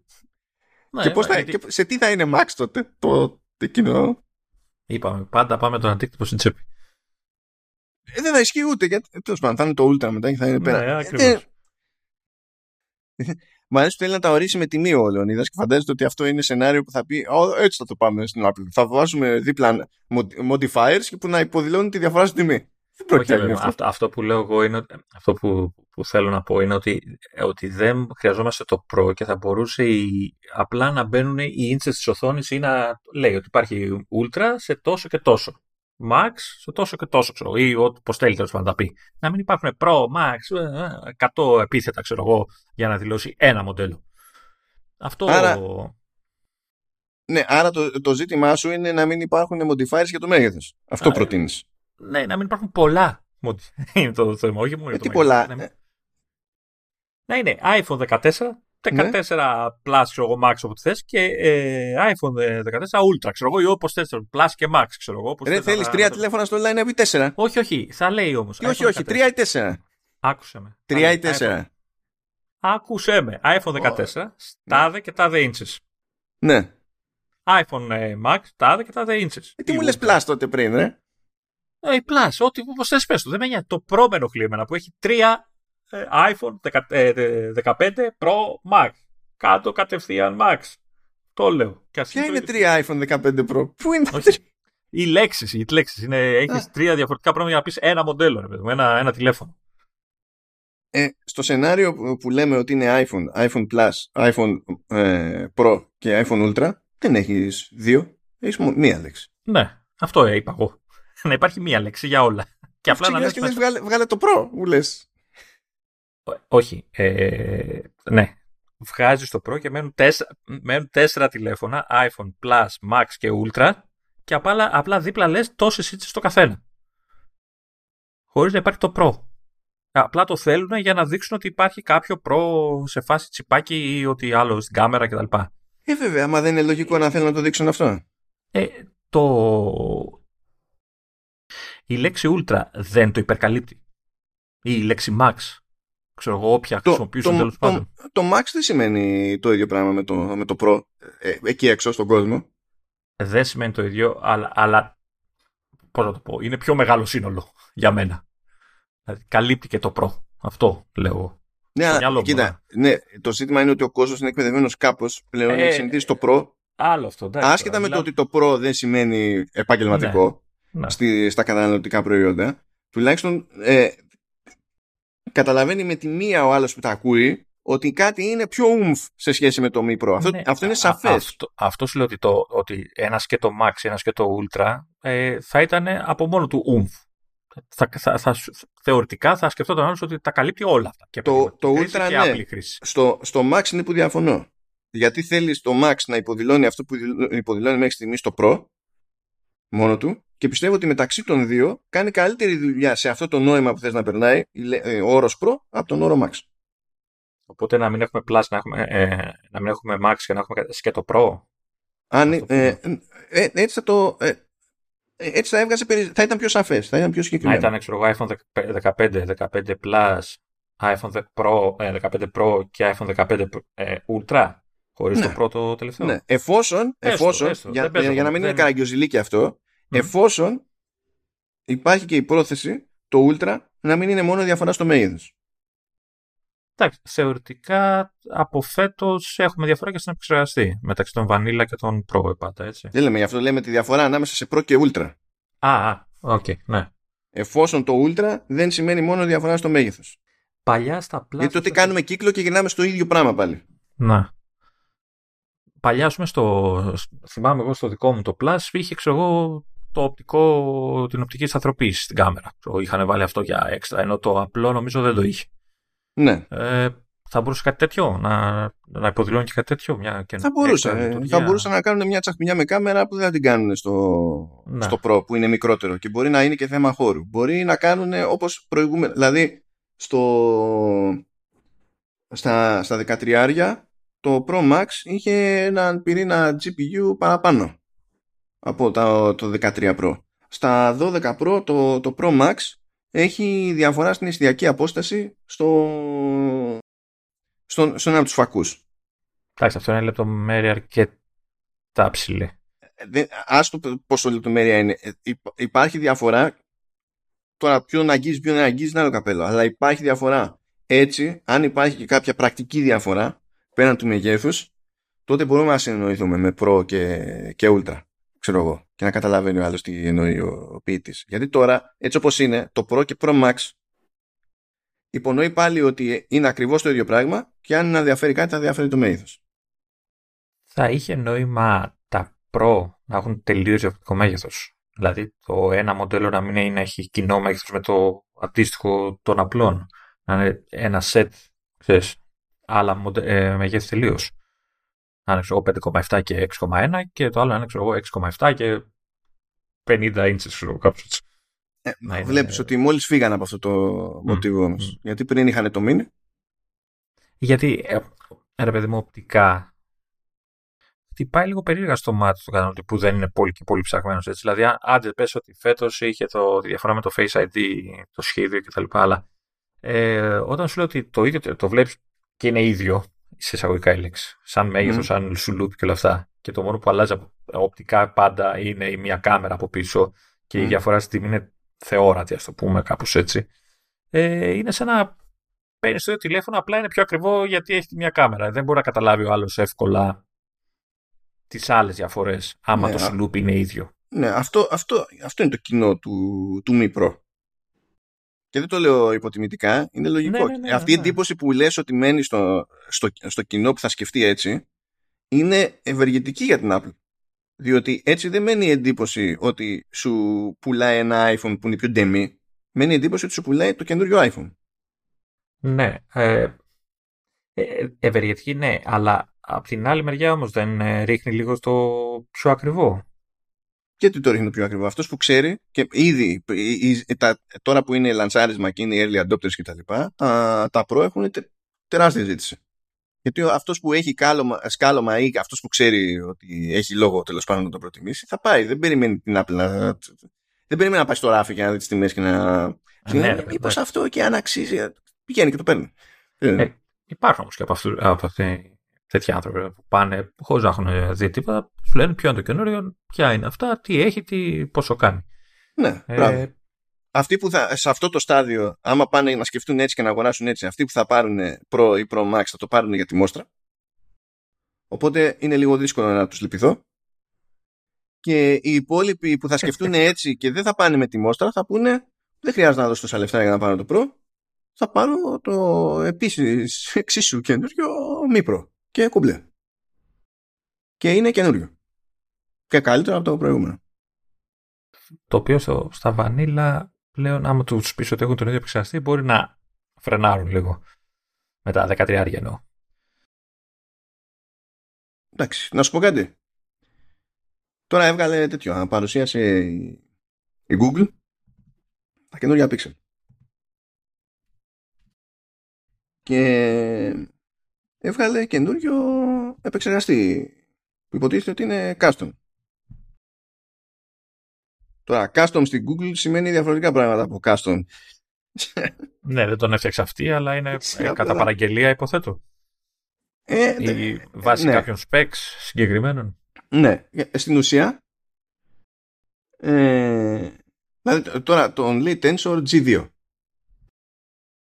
Ε, λοιπόν, ο, ο Tensor G2 έχει.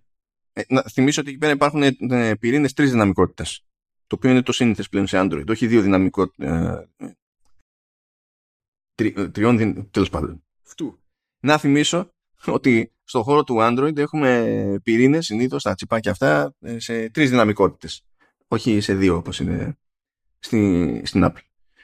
Ε, λοιπόν, οι δύο μεγάλοι του G2 είναι ίδιοι με G1. Ε, οι, οι, α, οι δύο, τέλος πάντων, μέτροι είναι βελτιωμένοι και οι τέσσερις μικρότεροι είναι ήδη και απαράλλακτοι. Και πιο μεγάλη διαφορά έχει να κάνει με, τέλος πάντων, με, τα, με κάποια tensor cores που στην ουσία είναι σαν να λέμε neural engine, ας το πούμε έτσι. Πέρα είναι που έχει μεγαλύτερη διαφορά.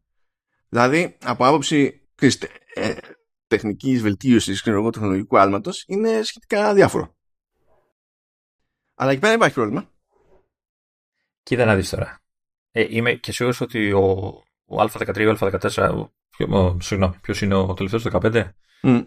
Ε, Όχι, ο 16 είναι ο τελευταίος. Ο 16, τέλος πάντων, ο 15 και ο 16 τέλος πάντων ε, μπορεί να ρίχνουν και στα αυτιά στο καινούργιο επεξεργαστή κτλ. Δεν ξέρω, δεν έχω δει benchmarks, αλλά ε, στα, στα αυτιά του καταναλωτή, άλλο, άλλο είναι να πεις ότι ξέρεις τι, έχω έναν καινούριο επεξεργαστή G2 που έχει μπλε μπλε μπλε, μπλε αυτά που είπες και που ουσιαστικά είναι ο G1, ας το πούμε κάπως έτσι, αλλά είναι G2 και άλλο το πεις, ξέρεις τι, έχω αυτά τα iPhone που έχουν τον Α16 Super Wow κτλ. Και, και αυτά που έχουν τον περσινό, τον Α15. Ασχέτως αν ο Α15, εντάξει, έτσι είναι διάολος κτλ. Ε, δεν θα δεν χτυπάει λίγο περίεργα στον άλλον. Μπορεί να χτυπήσει περίεργα και το καταλαβαίνω αυτό το πράγμα. Αλλά το πάλι σκέψου με το κοινό που δεν θα σκεφτεί για ναι. προ. Και Πόσο το, ίδιο κοινό δεν ξέρω. Θα, το ίδιο κοινό δεν θα σκεφτεί και ότι ξέρεις, οι τέσσερις ε, μικροί είναι αυτοί, οι δύο μεσαίοι είναι τάδε, οι δύο υψηλοί είναι τάδε. Δηλαδή δεν, δεν ναι, απλά ο, ο ένα ο ένας θα φάει κρά και ο άλλος δεν θα φάει κρά ναι, γιατί είναι πιο, είναι πιο ας το πούμε κατανοητό να πεις στη Α16, αλλά αυτά Α15, άρα περσινός, και άλλο να πεις G2 και G1, αλλά ξέρεις αυτός έχει τα ίδια που μέσα και από πάνω και από κάτω και στη μέση. Δεν θα το καταλάβει θα βλέπει G2, τελεία, είναι καινούριο. Άστα αν είναι το ίδιο. Όπως κάνει η Apple με τα ρολόγια, ρε παιδί μου. S8 σου λέει. Είναι ο S5 εδώ και χρόνια. 6 ξέρω ποιος είναι. Τι πάει στον άλλον ε, περίεργα, δεν χτυπάει. Και γι' αυτό και γκρινιάζω γιατί είναι πιο εύκολο να καταλάβουν, ας το πούμε, την κλεψιά σε εισαγωγικά της wow. όποιας εταιρείας. Είναι, ναι, είναι, είναι κλεψιά, είναι απίστευτο. Ε, υπάρχει κάτι άλλο τέλος πάντων για το θεωρητικό μελλοντικό line-up που είναι για το τέταρτης γενιάς εσύ. Θα αλλάξει design. Είναι η τρίτη φορά που το ακούω μέσα σε τρία χρόνια. Θα γίνει και αυτό Face ID. Ε, κάποια στιγμή κάτι θα γινόταν. Και στην ουσία αυτό που ακούγεται σαν φάση ε, είναι ότι θα πάει σε 6,1 inches που στην ουσία είναι είναι το στάνταρ μέγεθος του, των, των iPhone ας πούμε τώρα. Δηλαδή το, το σκέτο το 14 είναι 6,1. Το Pro, όχι το Pro Max, είναι 6,1. Οπότε είναι το new normal, ας το πούμε είναι έτσι. καινούριο 4,7. Ναι. έτσι. λέει είναι άγνωστο, δηλαδή θα έχει ξέρω εγώ εγκοπή, αλλά είναι άγνωστο στην παρούσα φάση το αν θα έχει Face ID, το οποίο το θεωρώ αδιανόητο. Δηλαδή, αν το χρεωθείς αυτό το design, δεν υπάρχει κανένας λόγος να έχεις Face ID. Ε, και ταιριάζει και με τη συζήτηση που λέγαμε ότι τώρα που έχει στα Pro τη διαφοροποίηση με το Dynamic Island που, τα, ε, που κάνει εκείνο το κομμάτι του line-up να διαφέρει ακόμη και με τα καινούρια τα απλά τα 14 ε, θα αρχίσουν σιγά σιγά να, κάνουν προς τα, να πηγαίνουν όλα προς τα κάτω τα designs. Και κάποια στιγμή το παλιό με το, τέλος πάντων με το home button θα το έτρωγε η μαρμάγκα που το, το, το, περιμένουμε να φύγει. Αλλά επειδή γίνεται λόγο, όλο αυτό προκύπτει από τον Ross Young νομίζω που εκείνος παρακολουθεί γενικότερα τι γίνεται με παραγγελίες και τέτοια με οθόνες. Ε, αυτό που ακούει είναι για για οθόνη σε αυτό το μέγεθος μεν, αλλά LCD. Όπως οι παλιές, ας πούμε. Ναι, στην ουσία LCD σε αυτό το μέγεθος είχε μέχρι το iPhone 11. Τα 11 Pro τότε είχαν OLED αλλά τα Mi Pro είχαν LCD και από τα δεκάρια είναι που όλοι όλα τα δεκάρια είχαν OLED. Οπότε είναι σαν να πηγαίνει να χρησιμοποιήσει, φαντάζομαι, δηλαδή φαντάζομαι ότι θα ξυπνήσει μια μέρα και θα είναι, απλά, θα είναι όντως το σασί του 11. Γιατί τώρα να μπεις στη δικασία να φτιάξεις στα σοβαρά τελείως άλλο σασί για το εσύ δεν το κόβω. δηλαδή δεν, δεν το πολύ βλέπω. Πώς σου κάθεται αυτό έτσι σαν θεωρητικό ενδεχόμενο, ξέρω εγώ; Ε, εγώ ε, κοιτάω λίγο το, αυτό που λες για το design και αυτό που είπες ότι ξέρεις, το περιμένουμε να φύγει πια το Touch ID και τα λοιπά. Ε, έχω την ότι θα, θα δυσαρεστήσει κόσμο αυτό. Έχω ήδη δύο ανθρώπους στο άμεσο περιβάλλον μου που εκφράζουν κατευθείαν το ότι δεν θέλω Face ID και εξηγούν και λόγους έτσι, ή απλά είναι διστακτικοί και τα λοιπά. Είναι καλή λόγοι τουλάχιστον. Ε, κοίτα, επειδή δεν έχω Face ID, δεν μπορώ να το, να τους το απαντήσω. Ενώ δεν έχω να το, να το χρησιμοποιώ για να ξέρω να τους απαντήσω ακριβώς, να διασκεδάσω με τους φόβους τους. Ε, ο ένας άνθρωπος μου λέει ότι ξέρεις τι, εγώ το ακουμπάω, το έχω στην ώρα που οδηγάω, το έχω ξέρεις φάτσα μπροστά εκεί στη βάση όρθιο και ξέρεις, πατάω το κουμπί και ανοίγει και βλέπω ότι είναι να δω δεν ξέρω τι θα με θα κοιτάω, θα με βλέπει, θα... Ε, έχει ένα τέτοιο. Ναι, όχι, εκεί, ε, εκεί στο συγκεκριμένο τσάμπα ανησυχεί. Άμα σου πει κάποιος, εγώ έχω συνηθίσει να βάζω το χέρι στην τσέπη και να έχει ξεκλειδώσει με το Touch ID μέχρι να το βγάλω μπροστά μου, εκεί υπάρχει ένα debate. Ε, αν σου πει κάποιος ότι θέλω να το ξεκλειδώσω και το έχω λοξό, ξέρω εγώ, και μπορώ να το ξεκλειδώσω χωρίς να γυρίσει το τηλέφωνο, ε, εκεί μπορεί να γίνει μια συζήτηση. Στο συγκεκριμένο που, μου, που μου λες, η, η ανησυχία του είναι απλά τσάμπα, απλά επειδή δεν έχει ασχοληθεί με Face ID για να ναι, δει ναι, το, τι είναι ε, το, το θέμα Ειδικά είναι... από τη στιγμή που λες ότι το έχει φάτσα δηλαδή μπροστά Φα... του. Όταν λέμε ταμπλό. φάτσα, φαντάζομαι ότι είναι διαγώνια, έτσι είναι στα, στους κεντρικούς αεραγωγούς. Αυτό που σκέφτομαι εγώ, αυτό που σκέφτομαι εγώ είναι ότι για να σου ανοίξει με το Face ID πρέπει να το κοιτάξεις. Όταν οδηγείς είναι δύσκολο αυτό. Θα μου πεις, δεν χρειάζεται να το κοιτάξεις τώρα και μην ανταλλάξετε και λόγια αγάπης. Αλλά... Μπορεί, έχει, έχει, έχει ρύθμιση για να μην χρειάζεται να, να, να είσαι στην ίδια ευθεία η ματιά σου, ρε παιδί μου. Αλλά στην άλλη, κάτσε όμως και για να το ξεκλειδώσεις, δηλαδή. Ε, δε, Πώς να σου πω, όσο έχει με το κουμπί, δεν χρειάζεται να το κοιτάξεις, γιατί έχει συνηθίσει την κίνηση και το που πέφτει, αλλά χρειάζεται να βάλεις χέρι. Ναι, αλλά δεν βγάζει τα μάτια σου από το, το δρόμο. Δεν, δεν τα στρέφεις από το δρόμο. Ε, πάντων, είναι όμως ε, legit προ, προβληματισμός, ρε παιδί μου, για κάποιον που. Δεν, δεν χρειάζεται ούτε τέτοιο. Α, αλλάζει μια ρύθμιση στο Face ID και δεν χρειάζεται, δεν ψάχνει να κοιτάς ναι, ναι, ναι. το τηλέφωνο. Πάντως δεν, μπορεί, δεν, δεν μπορεί να μην το δικαιολογήσει ω φόβο σε κάποιον που δεν ξέρει ξέρω, κτλ. Και ο άλλος, εγώ, είχε άγχος με τις πληρωμές. Πώς θα γίνει και αυτά. Που εκεί εντάξει, ξέρω ότι είναι OK, δεν έχει κανένα θέμα κτλ. Αλλά... Τι ε, άγχο είχε για τις πληρωμές; Πώς θα γίνει τώρα, έχω μάθει να περιμένω, να πατάω εγώ το κουμπί και ε, ξέρεις, θα είναι ξεκλείδωτο, ξέρεις, θα με έχει δει και θα. Τέλος πάντων. Όχι, δεν πήγε, ε, όχι δεν, ούτε αυτό ισχύει. Ε, ναι, ε, εγώ σου λέω όμως ότι υπάρχουν φόβοι και πέρα από αυτό. Ναι, απλά υπάρχουν και απαντήσεις. Γιατί όταν πας να, να κάνεις συναλλαγή. Πώ το έχουν σκεφτεί, έτσι. Με το, με το Face ID, ε, ακριβώς για αυτό το λόγο, δεν έχει σημασία αν είναι ξεκλείδωτο το τηλέφωνο. Σου ζητάει να κάνεις double tap το side button. Α, εντάξει. Ε, αλλά, αλλά σου λέω, έχω και ανθρώπους που απλά δεν θέλουν αυτό το design. Δεν ξέρω γιατί. Έτσι, απλά γουστάρουν το άλλο design. Έτσι. Και νομίζω ότι δεν είναι λίγοι. Ε, και δεν είναι λίγοι, ε, το, το, το, το, θεωρώ ότι από την άποψη ότι έχει κρατηθεί αυτό το design πολλά χρόνια. Ε, δεν ξέρω. Εγώ, εγώ θέλω Face ID παντού. Δεν έχω θέμα. Αλλά υπάρχει, υπάρχει λαός, παιδί μου, που, που θα προτιμάει το, το παλιό design. Ίσως ε, να, αυτό που φαντάζονται με ξέρεις, full screen αλλά με touch ID στο πλάι και ξέρεις, το κουμπί και τέτοια. Δεν ξέρω αν θα δεχόταν. Καλά, αυτό δεν νομίζω ότι θα κάνει τον κόπο να το κάνει. Ειδικά άμα βάλει εγκοπή έτσι. Άμα βάλει εγκοπή. Το θέμα είναι να μην βάλει εγκοπή. Να μην βάλει εγκοπή, να είναι ξέρω εγώ, τύπου Android κυκλάκι, μόνο η κάμερα. Ξέρω εγώ. Πράγμα που υπονοεί καινούριο design για το SE. Το οποίο επίσης είναι. Δεν είναι, το πιο πιθανό σενάριο στην ιστορία. Ναι, είναι δύσκολο. Είναι δύσκολο. Ναι. Πατιέα, ξέρω εγώ. Anyway, θα έχουμε καιρό να τα σκεφτόμαστε αυτά γενικά. Όχι, το, το πιθανότερο είναι αυτό που λες. Θα πάρει το σασί του 11 και τέλος. Με τον επεξεργαστή του όποιο τότε, τελευταίο. Και γεια σας. Το θέμα είναι με USB-C αν θα, αν θα περάσουν όλα μαζί κατευθείαν του χρόνου ξέρεις, πριν το, το όριο. Εξαρτάται. Άμα, άμα το βγάλει το καινούριο εσύ πριν το τέλος του 24, δεν θα χρειάζεται καν να αλλάξει.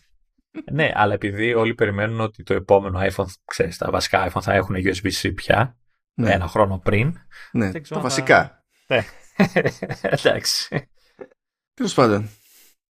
Α πούμε ότι το αφήνουμε εδώ. Πραγματικά δηλαδή φάγανε κάτι θέματα, πήγανε για φούντο τελείω εδώ. Γιατί δεν. Μου φάγει το, το Apple TV μου. η, η Apple δεν μας το τρώει το Apple TV, αλλά τέλος πάντων. Ναι.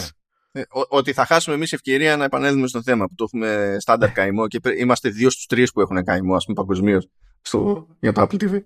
Anyway, ε, ευχαριστούμε άπαντες που μπήκατε στη διαδικασία να μας έχετε παρέα για μία εβδομάδα ακόμα. Ευχαριστούμε και τη, και τη LIP για τη συνεχιζόμενη υποστήριξή της. Ελπίζω να περάσετε καλά τουλάχιστον με το RAND. Ε, αν νιώσατε ότι είναι καλύτερο ένα επεισόδιο με RAND, ε, you're in luck. Πάντα το επόμενο RAND είναι πιο κοντά παρά μακριά. Θυμηθείτε ότι δεν έχει τελεσυνδικήσει η εμπειρία μου με το support του Google Podcasts, οπότε μπορεί την επόμενη εβδομάδα να έχω για κάτι νέο. Κοίτα, άμα κάνουμε μια δημοσκόπηση και θέλουν rant, να το αναλάβω το, το section του podcast. Δεν έχω θέμα. Εγώ εμπειρία χρόνων. Ναι. Δεν έχω τέτοια θέματα. Ο, και αυτά, αγαπητοί, τα λέμε την επόμενη εβδομάδα. Κλασικά, χαιρετώ σας.